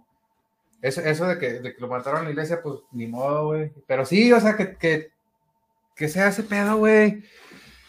Lo, lo que pasa es que normalmente, eh, y sobre todo en esos tiempos, dice que Adrián, "Ja, me encantan las imágenes del Renacimiento, son tan memeables. Concuerdo contigo, viejo. Normalmente, normalmente son, son bastante memeables, güey, y, y, y sí, la neta, son. Hay una página en Facebook que se llama Memes Renacentistas, güey. Ándale, por ejemplo. O sea, te- es, es, se ponían de acuerdo en cuanto a monaguillos los tocaba cada uno. A lo mejor era la repartición, güey, se estaban peleando. se podían estar peleando por eso. Ahora, vamos a verlo desde un punto de vista, digo, ya directamente, ahorita lo que comentaba Conan acerca de que por qué en una iglesia, por qué raro que mataron, por las creencias de la gente que son lugares santos, que son lugares, vaya, cuando dicen, es que esta es la casa de Dios, y es que es un, es un comentario que hacen de manera muy común para justificar que es un lugar donde no debe de haber ni robo, ni tal. O sea, si en el mundo afuera existe, pero dentro de la casa de Dios no debería de existir. Ahora, una muerte de un cura en una iglesia a manos de un rey suena muy cabrón, pero recordemos que los reyes, sobre todo los ingleses, las, las cuestiones de la vieja monarquía francesa y demás, son reyes que literalmente hacían lo que se les salía los huevos, güey. O sea, los vatos podían hacer lo que quisieran. Y ahora, escúchate los comentarios para que lo hayan matado y me encanta, güey. Es, co- es como que el vato estaba bien chill, güey, que, ay, güey, como que ya me cayó gorro este güey. Y nada más estos güey por sus huevos. Mátalo, güey. O sea, el vato no lo mandó Sí, matar güey. teóricamente. Pero o sea, estamos de acuerdo en que si tienes un, si tienes ahí, en la- o sea, tú eres el rey, güey, tú eres el rey y sabes que todo lo que tú digas, todo el mundo lo va a querer escuchar de los de, de los de la corte. Y que, y que cualquier mamada que tú digas, va a haber un chingo de lamebotas que van a querer hacerlo nada más para que, para, para que tú los tengas en gracia. Obviamente, si sueltas un comentario así, estoy, estoy de acuerdo en que no dijo literalmente, vayan y maten a este cabrón. Pero él sabía, güey. Estaba enojado, Sabía, él sabía que si lo hacía, si lo hacía un comentario así como que, a ver si lo entienden. Lo eso iba a pasar, güey. El vato sabía que no mame tampoco. Tenía el poder para hacerlo, güey. Tenía el poder para hacerlo. Sí, güey. Sí. Ahora, si- y- ¿qui- ¿quién puede realmente ponérsela al rey de, güey, es que tú hiciste esto? O sea, ¿quién no, no lo van a meter a la cárcel, güey? Eh, ¿Estamos de acuerdo? O sea, el vato lo puede negar si tú quieres, pero aunque el vato dijera, sí, sí lo hice yo. ¿Y? O sea, So ¿qué vas a hacer con él? Exacto. Soy el güey. Chuck Norris de la I'm- I'm the fucking king. Ah, qué pinches políticos, digo. Si ven lo de siempre, lo, eh, prácticamente lo de siempre. Dice que antes era demasiado sencillo volverse santo. Yo creo que los estándares estaban muy bajos, güey. Los estándares eran. eh, están un poquito bajones, si seamos Yo, yo, yo creo que era como en Televisa, güey. Nada más era de chupar pito, güey. Sí, Puede ser, básicamente. güey, sí, güey, puede ser, güey. Es como que la el- erección popular, güey, a final de cuentas, digo, se toman en la mayoría de votos. Dice, es raro, pero actualmente en la- en la antigüedad hasta había orgías en el Vaticano. Fíjate que sería un buen motivo turístico últimamente, o sea, se puede reavivar el turismo del Vaticano si se rehabilitara, pero esperamos que, esperamos que sea pronto, güey. No, déjalos en su pinche país de tres cuadras, güey. Hombre, debe estar más no. grande, ¿no? Eh, No, sí, sí es- está más eh, grande. sí, está más grande. Sí, sí te darás un ratito en cruzarlo. No es como que inmediatamente. Lo único que no me gusta es como que el dress code, que tienes que ir a huevita, huevita, huevita, como que ellos como te digan y manden. Pero pues eso, eso palacio, güey. Mira, mi- mientras sea, mi- mientras sea más grande que el pueblo donde nació mi mamá, güey, al Chile. Mira, y te persiguen estas mamadas que estamos viendo ahorita en pantalla. Para todos aquellos que están en Spotify, por favor, dense una vuelta a Twitch y YouTube para que chequen lo que estamos viendo. Actualmente estamos viendo Ah, a la- la guardia. Es, ¿Son suizos estos, Conan? Yes. En la Guardia gua- Suiza. la- la guardia suiza. Que los vatos están vestidos de una manera bastante colorida, parecen bufones clásicos. Pinches arlequines, güey. Sí, güey, tal cual. Pero este es el uniforme oficial, güey. De hecho, el que estamos viendo ahí en la foto, si no me equivoco, es el actual Papa. Sí, Eh, el representante de Maradona en la tierra, güey. Argentina. Sí, el, el buen, este, ¿cómo se llama? Mario Bergoglio. Benedicto. Eh, ay, no me acuerdo cómo se llama, pero sé que es Benedicto, Be- Benedicto no sé qué. Oh. Benedicto algo. Pero sí, fíjate, de hecho, la historia que les voy a contar es de, de cómo nació ese uniforme, güey. Que por cierto, yo no sabía, yo no sabía que era este motivo de burla el, el uniforme de, de la Guardia Suiza. Lo supe por una película, no sé si la han visto, que se llama Euroviaje Censurado. Está con madre, güey. No, bueno, en esa película, ah, bueno, en esa película hay una, hay una parte de la, de la película donde llegan al Vaticano este, y se, se pone, o sea, llegan a una puerta donde están los, los guardias y se empiezan a reír de ellos. Y a partir de ahí empecé a ver más cosas así en internet donde hacían chistes o burlas sobre cómo se vestían los guardias suizos. Dije, ah, chinga, mira, ok, entonces ya veo que es un meme. Y aquí vamos a saber de dónde nació ese pinche traje, güey. ¿Y por qué es así? Porque fue hecho así, adrede, güey, para darle la madre al Papa, por cierto. Dice aquí, está chingo la máscara de Chamuco. Le digo a Adrián, sí, se me gustó un chingo. La máscara que traes ahorita, Chamuco, me gustó mucho. Está muy, muy Hola. buena. Sí, la máscara que traías. Dice Adrián, muy buena película. La Ajá. viajera. Fíjate, está, está bien chido la máscara, me encantó, güey. Déjame, que- déjame te hago, que te hago hacer- más grande, güey, para que se razón. vean bien. Ahí va el zoom. Pa, pa, pa, pa. Ah, aquí está. Cada vez que voy a Estados Unidos me compro una de estas. O sea, de este tipo de máscaras. Es como, es como de bufón. Pues es de. Es, es una, es una variante del médico de la peste, güey. Como más moderna, también tengo esta otra. Tengo más en, en- en mi cuarto porque no, no les he podido acomodar porque no tengo mucho espacio aquí. Tengo esta otra. Ah, como las del Ah. teatro. Sí, tengo, tengo una de, de Bauta también. Que es como. Haz de cuenta que tiene como una cosa así aquí. Es- tengo va- varias máscaras así renacentistas, me gustan. Está muy chido. De lo que les comentaba Adrián y yo le comentaba, me, me gustó mucho la máscara. Hay, hay una, hay una tienda muy chida aquí en Monterrey que, que estaba en barrio antiguo, no sé dónde esté ahorita, que se llama Jirafas y Chacalotes, que las hacen pero de papel maché. Y a mi Ok. cuñada le, le regaló, su mejor amiga le regaló una de cumpleaños, pero de Mayoras más, que está verguísima, güey. Ah, me encanta Mayoras, güey. Me encanta. Sí, es de mis celdas favoritos, güey. La de mayoras. Bueno, vamos con esta historia que se llama Y así nació la Guardia Suiza. Dice, Julio II es uno de los papas con peor genio que ha pasado por el Vaticano. Fue aquel que se pasó media vida discutiendo con Miguel Ángel y la otra, la otra media vida reconciliándose con él. Cuando no tenía una bronca con la capilla Sixtina, la tenía con el gran mausoleo que el artista tenía que hacerle al papa y que por cierto nunca terminó. Julio II era un belicoso, nacido para la conquista y la dominación, un príncipe del Renacimiento, ávido de grandeza, de gloria y de inmortalidad. Y obviamente alguien así necesitaba un guardaespaldas. Por eso el 22 de enero de 1506, Julio II recibió los primeros 150 miembros de su propia empresa de seguridad privada, la, Guar- la Guardia Suiza, el Prosegur Vaticano del siglo XVI. ¿Por qué Julio II decidió que fueran soldados suizos? Porque eran los mejores mercenarios de la época, con énfasis en que eran mercenarios. Si eran o no católicos, eso era lo de menos. Lo importante es que defendían la vida del Papa y las posesiones vaticanas, aunque esto evidentemente ha cambiado en los últimos cinco siglos, porque ahora los guardias suizos deben ser fieles católicos, tienen que, eh, tienen que tener entre 19 y 30 años, medir más de 1,74 y no estar casados. El celibato no es una condición indispensable, pero si están solteros y enteros, miel sobre hojuelas. La actual Guardia Suiza la componen unos 100 soldados, 70 alabarderos, 23 mandos intermedios, 4 oficiales, 2 tamborileros, porque hay que ponerle ritmo a los desfiles, y un, capellán, que no haría mucha falta porque si hay algo que sobran los vaticanos, eh, son los curas. La autoridad del diseño del uniforme, que tanta gracia nos hace a todos, llenó de colorines, algunos, de los, algunos se lo atribuyen a Miguel Ángel, lo que tiene un, cierto sentido, porque hubiera sido una forma de venganza contra Julio II, pero no, no los diseñó Miguel Ángel. Las bandas amarillas y azul de los trajes están ahí porque eran los colores de la familia de la Rovere, la familia del Papa eh, Julio II, pero luego llegó otro Papa, León X, y también quiso meter cuchara. Por eso añadió el color rojo, el color de su dinastía, la de los Medici, un nombre que por cierto luego ya lo veremos más adelante. El resultado es que ahora tenemos unos señores bastante estrafalarios, por todos de, de muy buen ver, que ganan mucho en cuanto se quitan el uniforme. El ejército, que por cierto es el más ridículo del mundo, tanto por su número como por su vestimenta. Güey, pasa- pasadísimo de... Está bien chido, güey, porque al final de cuentas, pues es cierto, o sea, pareciera que les estaban haciendo a propósito, pareciera que tuvieran una venganza personal contra ellos por hijos de puta, pero lo que más me sorprende es que tengan algún... algún Tienen requisitos, güey.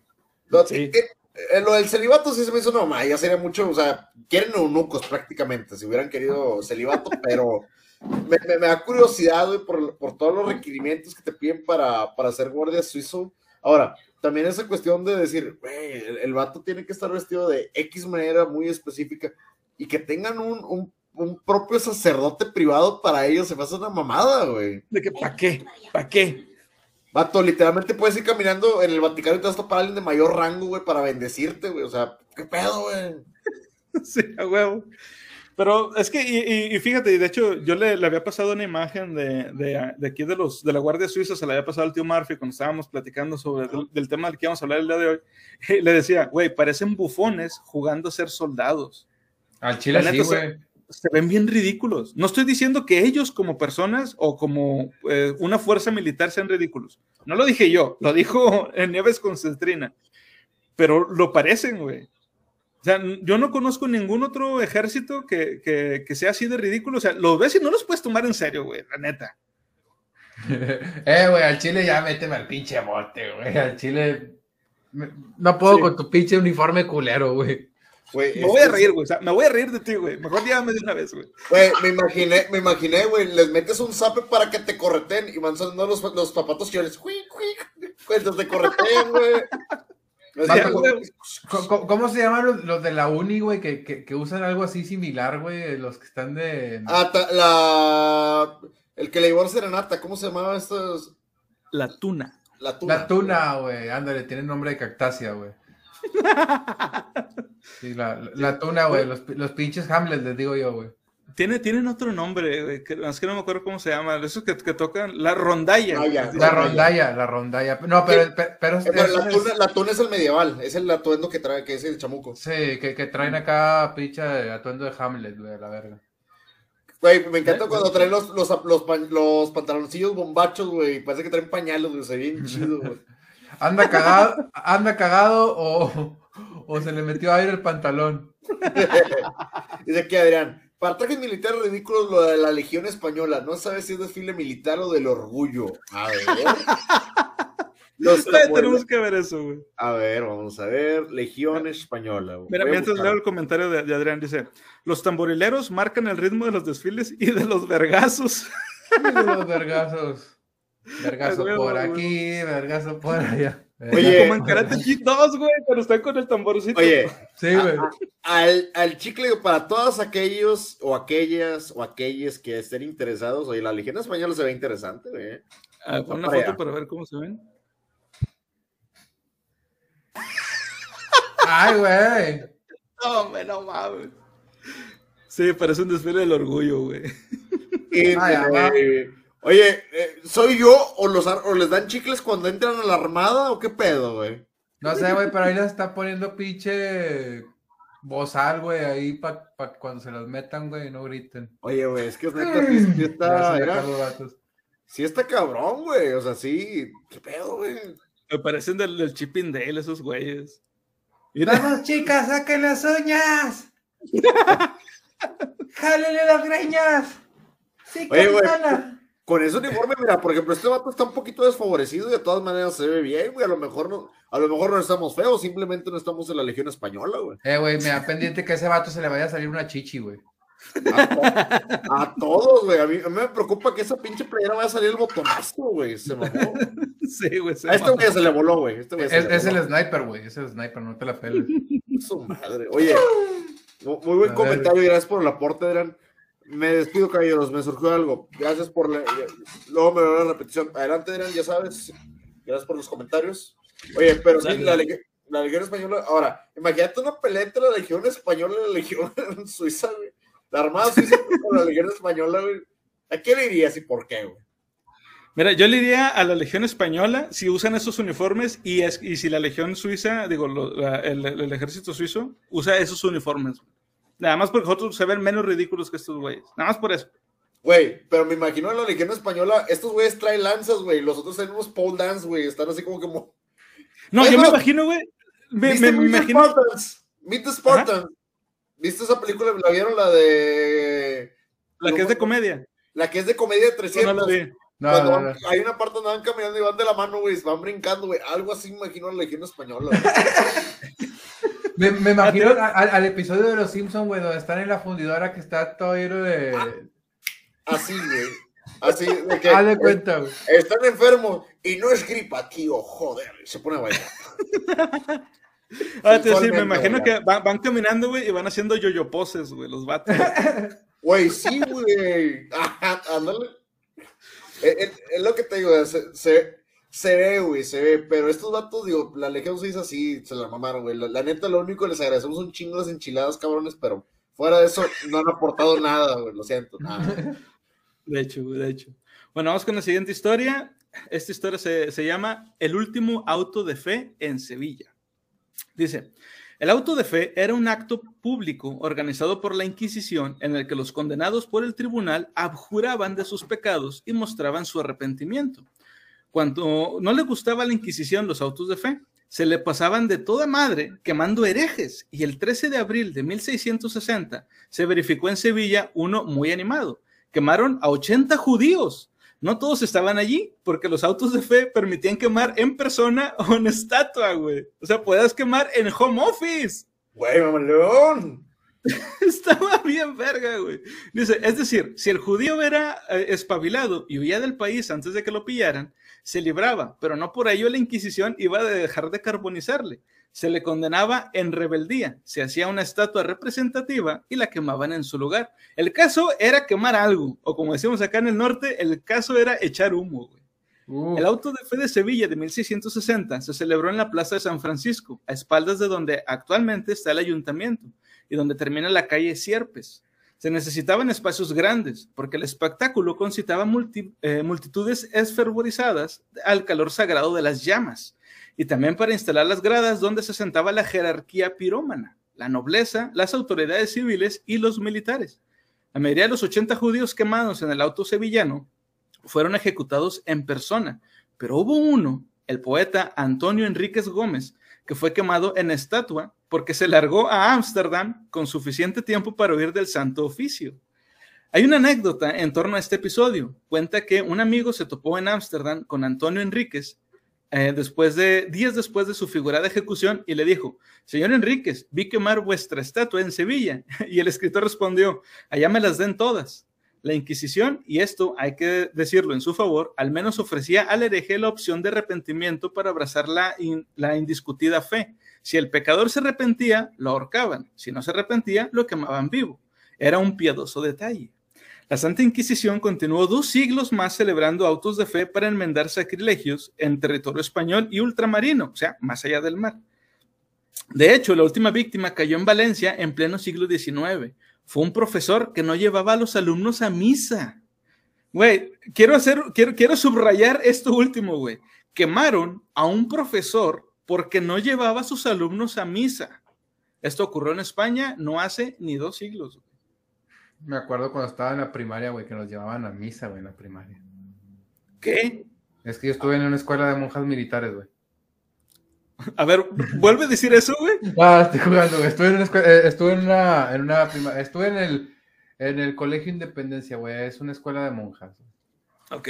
Mis, Eh. mis hermanos también estuvieron en, en una escuela de monjas, güey, y sí era materia, güey. Y los llevaban a la Sí, iglesia. sí, sí, nos llevaban a la iglesia, güey. Tenías que ir a la iglesia y tenías que hacer la primera comunión para Creo que era en graduarte, cuarto güey. año, ¿no? En tercero, Cuarto, cuarto, cuarto, cuarto año, no, tercer año te hacías la primera comunión. Sí, la tenías que hacer obligatoria, porque Sí, era- la llevaba era- como materia. Sí. No mames. Todavía ¿Y podías reprobar? aquí. Si reprobabas, te ibas al infierno. Te Vato, mandaban al infierno. La- la- las respuestas al examen eran Dios, güey. Estaba bien, cabrón, que lo reprobaras, güey.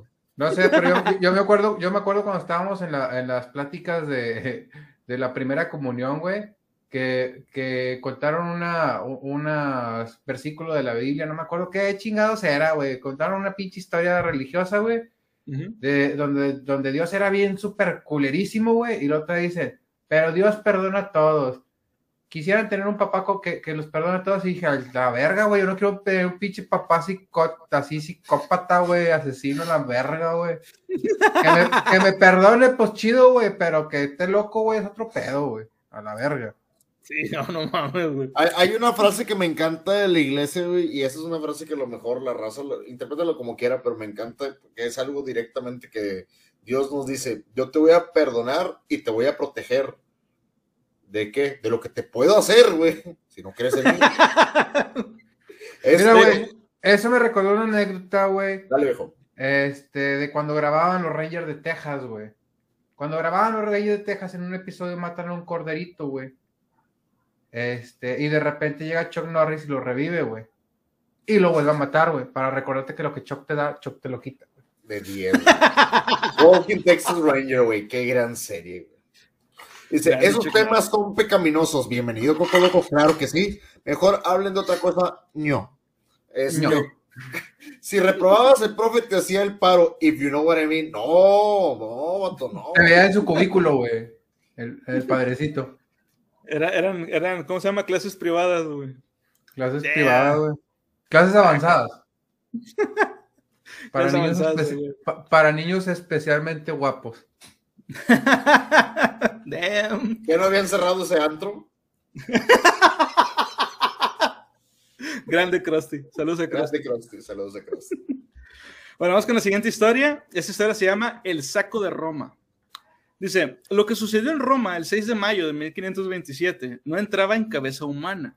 ¿Cómo podía imaginar nadie que el beato emperador Carlos V, el de los chocolates, el mayor defensor de la fe católica, es en serio esto, ¿eh? es el de los chocolates, güey. Sí. El, que, pe- el que pasaba media vida un rezando hijo, güey. y la otra media vida batallando, reuniera a sus tropas y se fuera directamente a por el Papa, güey. ¿Quién podía sospechar que el emperador del Sacro Imperio Romano fuera a saquear y destruir la capital de la cristiandad? Pues así, lo hizo. Puso Roma patas arriba con la ayuda de Dios. Hay que resumir los antecedentes para entender por qué Carlos V atacó Roma y apresó al Papa. Ese señor que, según la propia fe del emperador, era intocable. Carlos V mandaba mucho, y esto no hacía pizca de gracia ni al rey francés Francisco I ni al Papa Clemente VII. Estos dos se aliaron y organizaron la Liga de Cognac, la Liga Clementina, para quitarle los territorios italianos al emperador. Carlos V dijo, ¿qué? Aparcó la fe y añadió, manos les van a faltar estos cabrones. Movilizó un ejército de 35 mil cabrones y los envió a Roma a las órdenes del condestable Carlos Borbón. Cuando Clemente VII vio lo que se le venía encima, intentó negociar, pero ya era tarde, porque la soldadesca imperial andaba escasa de víveres y encima llevaban meses sin cobrar. Así que estaban deseando llegar a Roma, con riquezas más que apetecibles para rapiñar lo que encontraran a su paso. Se armó la gorda, se saquearon las casas, se robó en todas las iglesias, se prendió fuego a media ciudad, todos los palacios fueron desvalijados y el Papa salió huyendo con toda la curía y se refugió en el castillo de Sant'Angelo. Fue una orgía de sangre y como los males nunca vienen solos, al saqueo o saco de Roma le siguió el hambre y una epidemia de peste. ¿Consecuencias? Pues nada, que al final el Papa y el Emperador quedaron como amigos cuando se firmó la paz. Clemente VII pasó a ser un bobo al haber provocado al Emperador.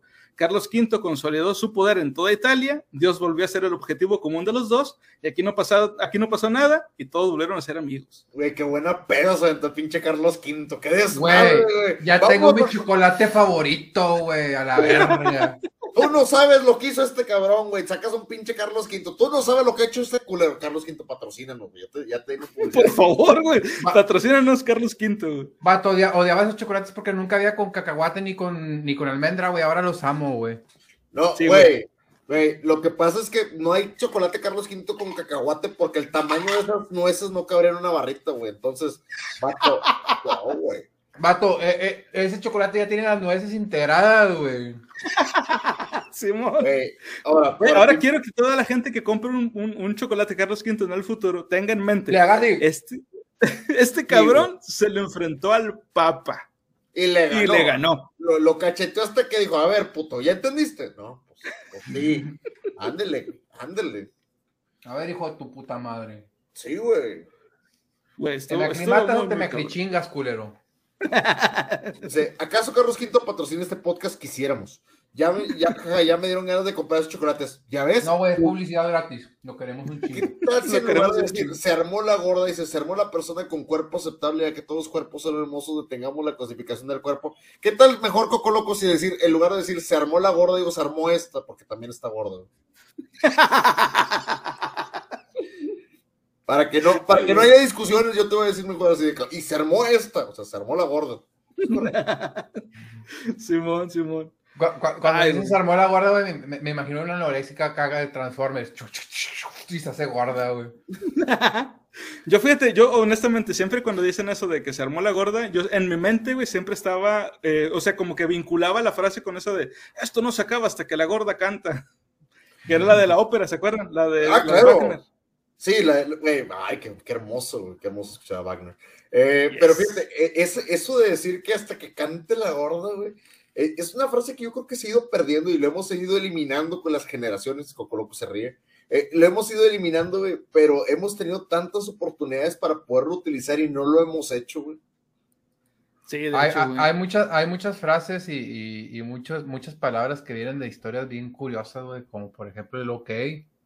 Ah, Zero realmente Kills. Zero Kills. Como el T por 8, güey, no sé si sepan Uh, esa. riquísimo, sí, claro que sí. Dale, échale, dale, échale. dale. La del té por 8, güey, antes, antes afuera de las cantinas, güey, eh, se ponía un puestito que vendía té por 8 centavos, güey, para bajar la peda, güey. Entonces a, to- a todos compraban el tecito, güey, les decían los té por 8, güey, porque eran vatos así que ya se salían arrastrándose, güey, pues urgentemente se necesitaban bajar la peda, güey, compraban el tecito. Ok. Ah, por, por eso de, de ahí viene el té por 8, güey, té por 8 centavos. Qué rico. Mamalón. Es que fíjate, la, la verdad es que, por ejemplo, esa frase o la, la de Te por ocho o la de ya, este, esto no se acaba hasta que cante la gorda, yo creo que muchas de las cosas que nosotros sabemos o detalles así curiosos es porque escuchábamos la frase y, "Ah, chinga, ¿por qué será? Nos, nos preguntábamos por, de, por de dónde venía esa, esa frase y la buscábamos. Y luego ya sabíamos por eso que, ah, mira, es que existe una obra de teatro, una, una ópera, donde canta una gorda y por eso sabíamos ciertas cosas. Aparte que obviamente pues en las caricaturas ya ves este, las de Box Bunny que hacían este, parodias de, ópera, güey. Y muy buenas, por cierto, Carmen. Buenísimas, güey. Sí, Carmen, está Wagner, hay, hay bastante, hay bastante. Yo creo que la más reconocida, hay, una- hay una de Carmen que me encanta, la de Torero, güey, se pasan de ver, güey. Le- Está muy bueno, güey, las parodias. Barbero de Sevilla, güey, a cada rato la ponían, güey. Sí. Sí, güey, está. pues, Tristemente se ha ido perdiendo ese pedo. Pero bueno. sí. Bueno, continuamos. Dice, la siguiente historia se llama Decisiones Tridentinas. Dice, desde que San Pedro convocó el primer concilio, la iglesia ha celebrado 21, que no es que no, perdón, que no es que sean muchos en 2000 años, pero es que tampoco cambian tanto las cosas como para celebrar más. El más pesado de todos fue el de Trento, que se celebró en tres fases. El día 29 de noviembre de 1560 se convocó la última. El concilio había comenzado en 1545 y discurrió a lo largo de 18 años. Con nivel amarillo, circularon lenta, con paradas intermitentes y cinco papas de por medio, güey. Una de las decisiones tridentinas que ahora está más en actualidad es el del celibato. No es que se decidiera en Trento, porque la supuesta obligatoriedad del celibato venía desde el concilio de Letrán, pero en Trento se insistió por así, eh, por así algún cura, se, por si, perdón, por si algún cura se le había olvidado. Y esto tiene gracia, porque el papa que convocó el concilio de Trento tenía cuatro hijos. Quiero que eso se le quede en la mente a la gente. Un papa que pidió que se hiciera el celibato, el cabrón tenía cuatro hijos. Dice, el de Trento ha sido quizá el más trascendental de la historia de la iglesia, porque daba respuesta a la reforma protestante, la de Lutero. Es imposible resumir las decisiones tridentinas, pero lo que más suena a los profanos es que quedó claro que, además del ADN, el pecado original también se hereda, y si no te bautizas vas, a- vas de cabeza al infierno. Quedó sentado que las escrituras no las interpretaba cualquiera, solo la iglesia, que a los santos hay que rendirles culto, que el purgatorio existe sin posibilidad de, reca- de recalificación, que había que crear seminarios para educar al clero. Y que los obispos tenían que trabajar más y mejor. Nada de acumular diócesis ni eh, aparecer por ellas. Para entender por qué se hizo tan pesado el concilio de Trento, hay que reconocer que a los cinco papas que reinaron en aquellos eh, 18 años los convocó Pablo III, un pontífice con genio y sin escrúpulos célibes, porque este es el de los cuatro hijos.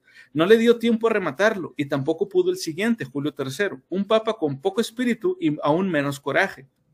Subió después del papado Marcelo II, que como solo duró tres semanas, o sea, todavía menos que el otro güey, no tuvo tiempo ni de cogerle el gusto al papado. Llegó un, cuatro, un cuarto papa, Pablo, eh, Pablo IV, pero salió redondón, respondón. Dijo que, eh, que era solo los concilios eucuménicos para revisar las doctrinas y disciplinas, que si la máxima autoridad era el papa, él se bastaba y se sobraba para dictar lo que había que hacer. Menos mal que también se murió. Y por fin, un quinto papa, Pío IV, logró conciliar el concilio de Trento, el más accidentado de la historia de la iglesia, el que no deja casarse a los curas. Ay, pinche gente. Y ahora sabemos por qué los curas no se casan. ¿Ustedes saben esta historia?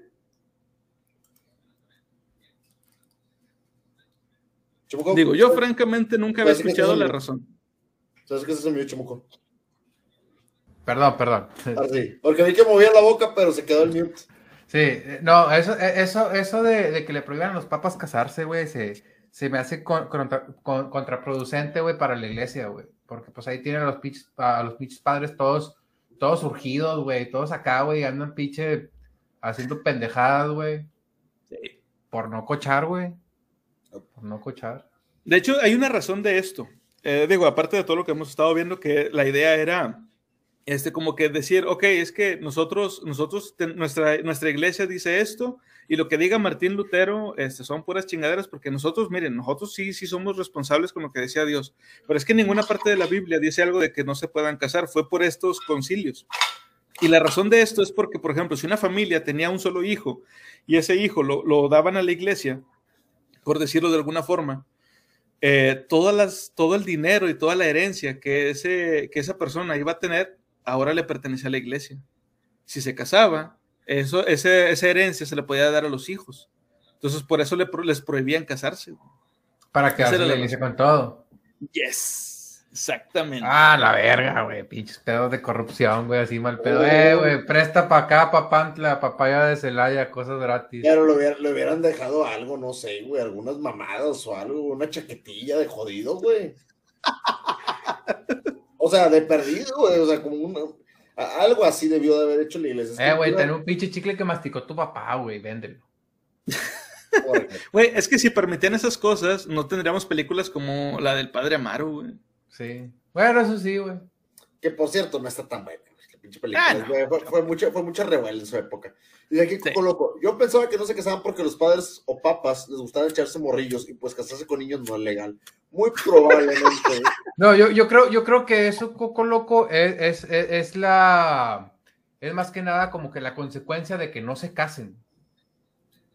Sí, claro, definitivamente, güey. Esa es la consecuencia, güey. Tío Murphy, si les dejar, a ver, aquí me pusieron ahí una duda, Coco Loco, Co- en la última dice, vamos a ver, No les dejaron a los monaguillos. sí, es que, vamos a ver, es que, puedes ponerle ahí, Conan, ahí la última está. que puso, ahí, gracias, dice aquí, tío Murphy, si les dejaron algo, les dejaron a los monaguillos, es que también no, es- no está chido, viejo. Oh, por cierto, se me acaba de ocurrir un chiste muy bueno, güey. A ver, dale.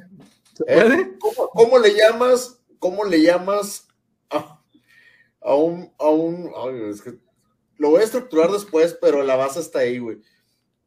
¿Cómo le llamas a un, a un sacerdote alemán, güey? ¿Cómo le llamas a un Oh. sacerdote alemán? ¿Cómo? Kinder Surprise. Kinder Surprise. Pero escrito Va con por- Z para que. Va, va por ahí, va por ahí el chiste, pero luego, lue- luego lo, luego lo aclaro, luego lo aclaro. Pero va que no, por ahí. el, el Kinder Sorpresa es, es, es alemán o, o, o es, No, no, Kinder es niño en alemán. Ah, ya. Porque Por eso es era el, el kindergarten. Kindergarten, jardín de niños. Sí, por Sí, eso era pero- esa. esa- ¡Eh! Volvemos a tener a nuestro buen amigo Martín Lutero aquí. ¡Qué rollo, carnal! Sí, Era- volvió. Volvió en forma de fichas. Pero dice, esta, esta historia se llama Primera Piedra de San Pedro. Dice, el Papa Julio II era un gran vanidoso y su petulancia le llevó a encargar el más majestuoso sepulcro de toda la cristiandad. Se le confió a Miguel Ángel y el artista diseñó un mausoleo de tales dimensiones que no entraba en ningún sitio. La solución, había que remodelar el pequeño templo de San Pedro para que el sepulcro de Julio II pudiera lucir con todo su esplendor. El 18 de abril de 1506, Julio II colocaba la primera piedra de la Basílica de San Pedro. En resumen, más de un siglo de trabajos y un daño colateral, el nacimiento de la Reforma Protestante. Dice, construir la Basílica de San Pedro llevó 120 años. Y claro, como no hay arquitecto que viva tanto, se iban sucediendo unos a otros. El que venía corregía lo que había hecho el anterior y el siguiente corregía sobre lo corregido. Bramante fue el primero, luego Rafael, el de las tortugas ninja, modificó el proyecto de Bramante, Antonio Zagalo, el de Rafael y Miguel Ángel, el de Zagalo, y así continuó el asunto eh, con un par de arquitectos más. Pero la construcción de la nueva Basílica de San Pedro no se llevó solo mucho tiempo, también necesitaba un chingo de dinero. Así es que había que sacar unos cuartos de donde fuera. El mejor invento se hizo durante el, el papado siguiente, el de Julio II, el de León, eh, el de León X, y consistió en la venta de las indulgencias. Esta fue la razón por la que la iglesia vendía las indulgencias, para pagarle a este cabrón el lugar en donde lo iban a enterrar, güey. Dice, un negocio que funcionaba de la siguiente forma. El Papa vendía por cantidades astronómicas a los arzobispos la posibilidad de predicar y vender títulos de indulgencias, que a su vez los arzobispos vendían a los católicos que querían asegurarse un lugarcito en el cielo. A ver, a ver, a ver, a ver, barajela más despacio. Este vato prácticamente era tránsito, güey, vendiendo placas de taxi, güey. O sea, estaba Sí. vendiendo en las concesiones, güey. Estaba Yes. vendiendo en las plazas, el hijo de su pinche madre, güey. Sí, güey. El vato Lit- monopolizó el pedo, güey. Literalmente es eso, güey. Vato, Es eso. Güey, aquí tenemos la verdadera creación de franquicias, güey. Exacto, exacto, güey. Este vato les vendía la franquicia, güey, la, la- la franquicia del Vaticano para que tú pongas tu iglesia en tu pueblito, güey. El Básicamente. franquiciatario, güey, a la verga. Se mamó. Dice, en aquel siglo, el siglo eh, XVI, los cristianos vivían aterrorizados por el temor al infierno. Así es que casi nadie se oponía a pagar un título que les librara de las llamas eternas. Ese dinero llegaba a la banca Fugger, que era la que estaba financiando las obras de San Pedro. El negocio soliviantado, ah, soliviantó al monje Lutero. Alemania se negó a pagar las indulgencias y el gran cisma de la cristiandad quedó visto en, en sentencia. Conclusión, la construcción de San Pedro provocó la pérdida de millones de fieles, y todo porque Julio II se empeñó en meter su tumba dentro, total, para que al final acabara enterrado en un sepulcro más pequeño y en otra iglesia. Güey, se mamó. Entonces, bueno, ahora ya sabemos por qué existe el purgatorio. Fue un invento del Papa porque necesitaban dinero para pagar su sepulcro, güey, su pinche mausoleo. Pinche predial y tenencia de México, güey, a la Güey. verga. Tal cual, güey. Es como que dijeron, mira, vato, te vamos a poner en la fila de espera, güey. No, o sea, no te vas ni al cielo ni al infierno, te ponemos en la fila de espera si no traes tus papeles en regla. ¿Cómo los Sí. podemos arreglar? Aquí están los documentos, tú échame tu lanita y ahí está tu, ahí está tu documento. O sea, qué Mira. Mira, güey, es más fácil entenderle al pinche SAT, pero tú caile, güey. Cáile, Sí, güey. con la lana. al chile que sí, güey, se mamó, güey. Sí, sí, no, no, qué pendejo, güey. Neta, neta, qué pendejo, güey. Eh, Estaba vendiendo lo que te decía, estaba, él estaba vendiendo algo para brincarse las filas rápido, güey. Un fast pass, güey, tal cual, al cielo, güey. Sí, güey, Sí, era sí, el sí. pinche, ¿cómo se llama? El, el- el que el que le llaman ahí al, al puente internacional, güey, al Sentry, o cómo le llaman ese pedo para, para, pagabas para poder eh, no hacer fila, güey, para pasar tu visa, güey. Era- es para eso, Eh, güey, para separar. Creo que el, el puente que te, te refieres es el que es para pasar de San Antonio a, a Tijuana. Es el, el No, no, no, No, ah, Tijuana, San Diego. Es Tijuana, No, San eh, Diego. Es todos- perdón, San Diego. to- to- todas las aduanas, güey, todas las aduanas, este, de- pa- para cruzar a Estados Unidos, güey, tiene, tienen un carril express, güey, un carril que, que tú pagas, güey, una membresía, este, no sé si mensual o anual, güey, es para la gente de frontera que trabaja en Estados Unidos o, pa- o- o- o para la gente de Estados Unidos que trabaja en México, güey. Ok. Este, que haz de cuenta que, que tú pagas ese pedo, güey, porque pues te conviene llegar rápido al trabajo y la chingada, güey. Pues bueno, güey, pues pago ese pedo y y ya no hago fila para pasar mi visa. Ok. O sea, te, te- no- te- te- te evitas unas, unas tres horas de, de- de camino, güey, De, de fila. de fila, sí. Entonces, pues prácticamente es lo mismo. Haz de cuenta que te están vendiendo la, la, la, la- el, el- el el carril express para llegar al cielo. O al infierno. O al infierno. Imagínate Claro. pagarlo, güey, luego que te vayas al infierno. A la verga, güey. Me debía haber quedado en el pinche purgatorio. ¿Para qué pagaba puras mamadas? Oye, güey, eso nos dio un gran videojuego, güey. Dantes Inferno. Ah, sí, güey. Qué buen Bueno, juegazo, güey. Qué buen juegazo. Así es que, bueno, le podemos, le podemos agradecer a, a, a Pablo. II, güey. Este video- videojuego. Es, es a un Julio beat- II, perdón. es un beat 'em up, un beat 'em up este, de la modernidad. ¿Sí? Eh, Sí, sí, yo, yo lo voy a decir, digo, si hablamos del up tal cual, es un Devil May Cry sin licencia de autor, vámonos ya. Sí. puras mentiras del chamu. Pues, ¿y qué esperabas? ¿Que el diablo te diga la verdad? Cabrón, no, no, no sé qué mundo vivimos, güey. O sea, Al chingado, chile, güey. Es más, por eso ya tu alma ya me pertenece, güey. Ni modo, viejo, lo siento. Ca- ca- ca- cada insulto cuesta un alma, güey. Te puedo- me puedes insultar las veces que quieras, güey, pero me tienes que conseguir alma. Tiene delay. No, dice aquí que tiene delay el chat. No, viejo, no, lo estamos leyendo más tarde. Pero no, no, Sí. delay no tiene, lo estamos subiendo después. No te pones. Sí, de hecho, de ley no tiene. Bueno, vamos con la última historia de la noche y esta se llama La bronca de Savonarola. Dice, el 21 de septiembre de 1452 nació al norte de Italia un Ferrara, un crío que empezó berreando y no terminó de hacerlo hasta que le hicieron callar por la fuerza ya mayorcito. Lo bautizaron como Giralomo, eh, no, perdón, Girolamo María Francesco Mateo Savonarola el mismo que se metió luego a fraile dominico y acabó en la hoguera por exaltado y por hereje. Girolamo Saboranola se propuso a lo largo de su vida, eh, de su vida eclesiástica, reformar la iglesia, acabar con los príncipes corruptos y los papas caraduras, hasta que se dio de bruces con el papa, el papa Borgia, reformadores. ¿Reformadores a él? Saboranola, Saboranola era un tipo listo, consecuente con su fe, gran orador, hasta que se le fue la cabeza. Al principio sus esfuerzos se dedicaron sobre todo a devolver a la iglesia su sentido de pobreza, obediencia y castidad. Pero a nadie se le ocurre en pleno renacimiento italiano decir a los papas y cardenales que se estén quietos. El fraile Saboranola, en cuanto eh, obtuvo un mínimo de poder entre los dominicos, comenzó sus reformas en Florencia. Al principio fue prudente, prohibió la ostentación de los conventos e impuso que los frailes tenían que trabajar para asegurarse su sustento. El monje fue cogiendo confianza y acabó metido en político. Llegó a gobernar Florencia cuando los Medici fueron expulsados y ahí se creció y perdió, de todo, eh, perdió del todo las, formas. Ordenó la quema de libros, prohibió cantar y bailar, requisó cosméticos, espejos, peines, ropas coquetas. ¿Qué puede ser coqueta en esa época, güey? Por favor. Instrumentos musicales, todo lo que oliera a vanidad, mandó quemarlo y a los, a, los eh, vanidosos también los quemó. Fue la famosa hoguera de las vanidades. No fue la única ni la primera, pero sí la más famosa. Los florentinos, evidentemente, acabaron cabreados con Savonarola y el Papa Alejandro, eh, Alejandro VI dijo, esta es la mía. Excomulgó a Savonarola, pero a Savonarola no se le, no se le movió una pestaña. Y fue él quien excomulgó al Papa. se mamó, güey, se la devolvió. Le, aplicó la carta de reverso del 1, güey. Sí, güey.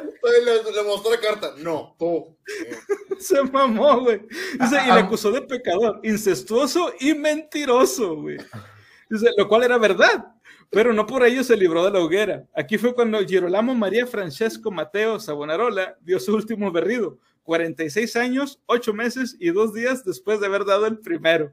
Qué hijo de puta, güey. Lo ves ahorita es un Darcidius, güey. O sea, tal cual ese güey es Darcidius. La, la imagen, la. Está, está- está chisqueado. Ya, chamu. Pero, güey, o sea, primero el Papa lo excomulga y otro, ah, sí, pues yo te excomulgo a ti, güey. O sea, vete a la verga, qué pedo, güey. No me puedes despedir porque, porque renuncio. Sí, güey, básicamente. Es que Si se- me la no, pelas, te escupo y chinga tu madre. Güey, tal cual, güey. Tal cual se la dejó era así, güey. Es, es eso, güey. Le- No, güey, cu- 46 años y este hijo de su puta madre está como que, güey, a mí no me vas a correr de aquí, güey. Yo soy el dueño del changarro, tú te vas a chingar a tu madre y listo. Güey, fue como una discusión entre el jefe de piso y el supervisor, güey. O sea, ¿te das cuenta, güey? Ay, no, no sabes, mames. no sabes a quién hacerle caso, güey. Así de que los vatos casi, casi del mismo nivel.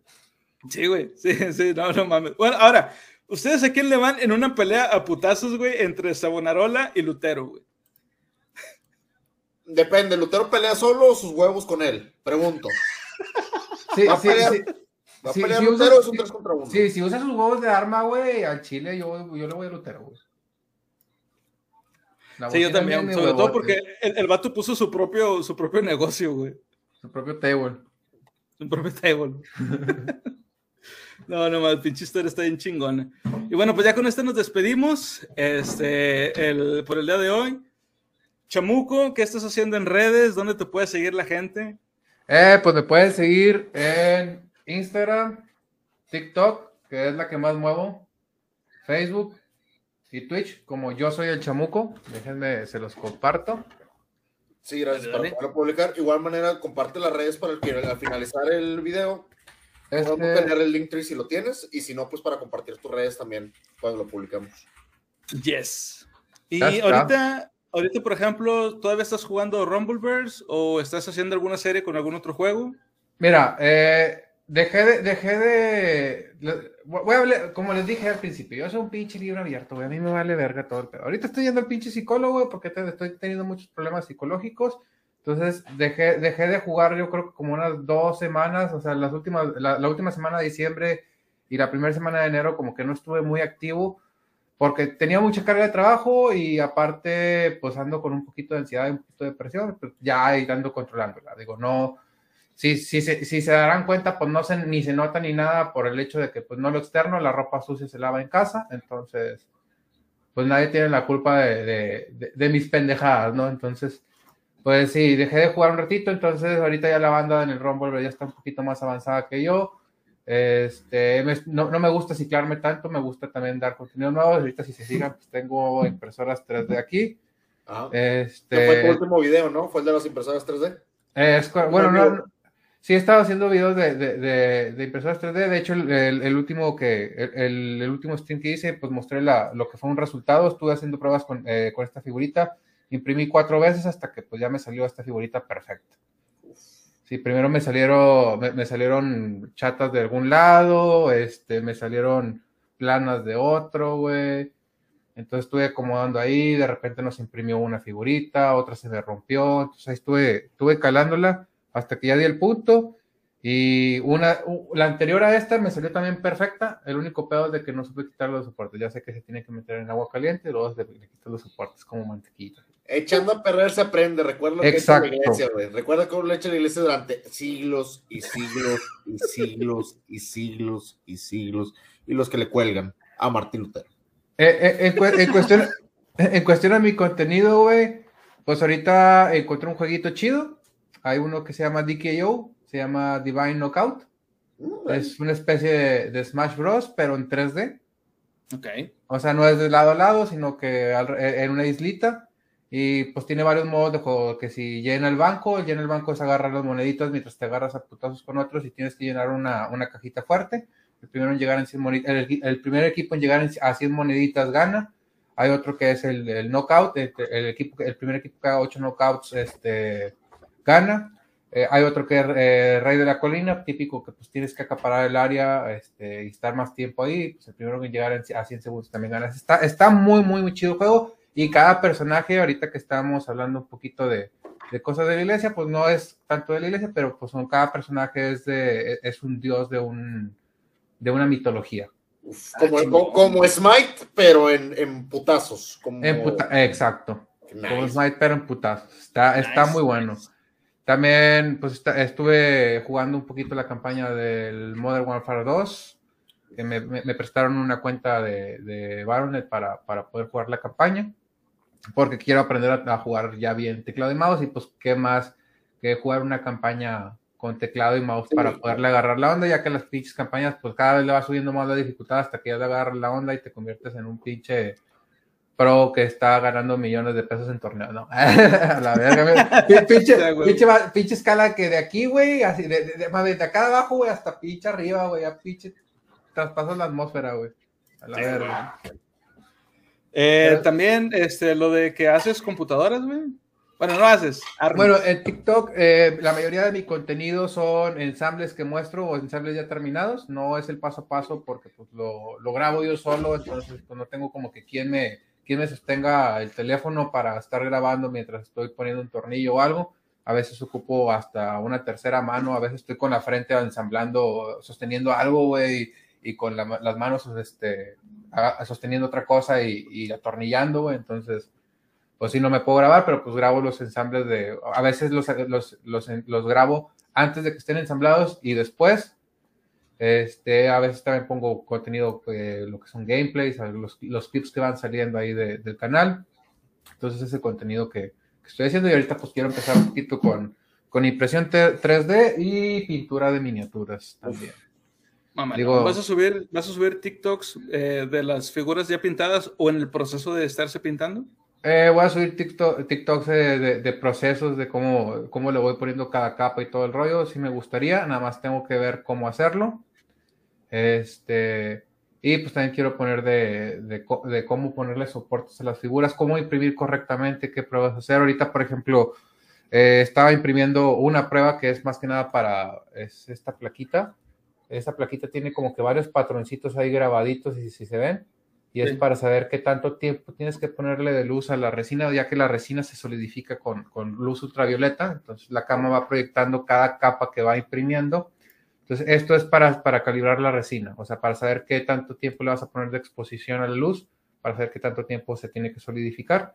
Y depende de, de esto, pues es, es como lo vas calibrando. Entonces ya guardas nada más el parámetro con, eh, con el nombre de la resina y todo en, ya sea en, la- en- en el, en el programa que utilizas para, para hacer los modelos o bien lo haces en, en la impresora para poder este, calibrarla correctamente. También voy a poner así como que tips de cómo, cómo calibrar, qué, este, qué resinas hay que utilizar, eh, todo el pedo para poder este, imprimir correctamente. Ahorita aprovechando que pues, me, me la facilitaron del trabajo, de hecho es prestada, no es mía. Posiblemente me prestan otra para tenerla fija aquí en, el- en la casa. Ah, mamá, ¿no? Entonces, Para toda la raza que le guste lo, lo satisfactorio de ver a una persona pintando una figura, diabluras al diablo, God Hero, saludos, saludos ahí. Este, Saludos, gente, Hero. Para toda la gente que le guste algo eso de ver pinturas, miniaturas, que se le hace satisfactorio, que te perdone Dios, que te perdone. Si es una canción, no me la sé, güey. Yo te la cantaría, pero no, no me la sé. Entonces, para toda la raza que le gusta así como que lo satisfactorio de ver cómo pinta una figura, que es muy, muy, muy bello, ver cómo le da los detalles, las capas y cómo van. Por favor, sigan a Chamuco, síganlo en TikTok, tiene contenido muy bueno, lo pueden encontrar en nuestras redes también para que lo puedan checar ahí. Tiene muy buen contenido y va a estar subiendo más. Entonces, por favor, raza, para que se eche la vuelta ahí sobre todo. Y bueno, ya compartió su canal de Twitch ahí en el chat para que lo chequen. Yes, para que lo sigan. Y pues bueno, ya con eso nos despedimos. Tío Murphy, no sé si tengas algún comentario final. Por favor, señores, este, sigan a la Biblia este año. Estamos empezando nuevos podcasts, estamos empezando nuevos libros, estamos trayendo más invitados. Neta, neta, se van a divertir. Eh, yo, la neta, desde empezando el año, como dice dice buen chamuco, traemos, traemos la buena vibra, queremos hacer cosas diferentes, queremos hacer cosas que llamen la atención y a final de cuentas lo vamos a seguir haciendo. Todo este contenido es por y para ustedes. Y si no, Yes. pregúntele a los huevos de Martín Lutero. Gracias. Ah, Acá Y le voy bueno, a poner pues- su, su silla al izquierdo, digo al derecho y acá al izquierdo, güey. Pa- pa- O sea, hay, que, hay acomodarlos. Dame, sí, a huevo. da- dame, ah, no, es con esta mano. Dame suerte, huevito. Así, para hacerlo así. A huevo. Bueno, nosotros ya saben, nos pueden seguir en Facebook, en Twitter, en Instagram, este, en YouTube, en Spotify y básicamente en cualquier red de, de podcast que nos pueden seguir a, a nosotros. Y como lo decimos en cada episodio, siempre, siempre sigan leyendo. Bye. Bye.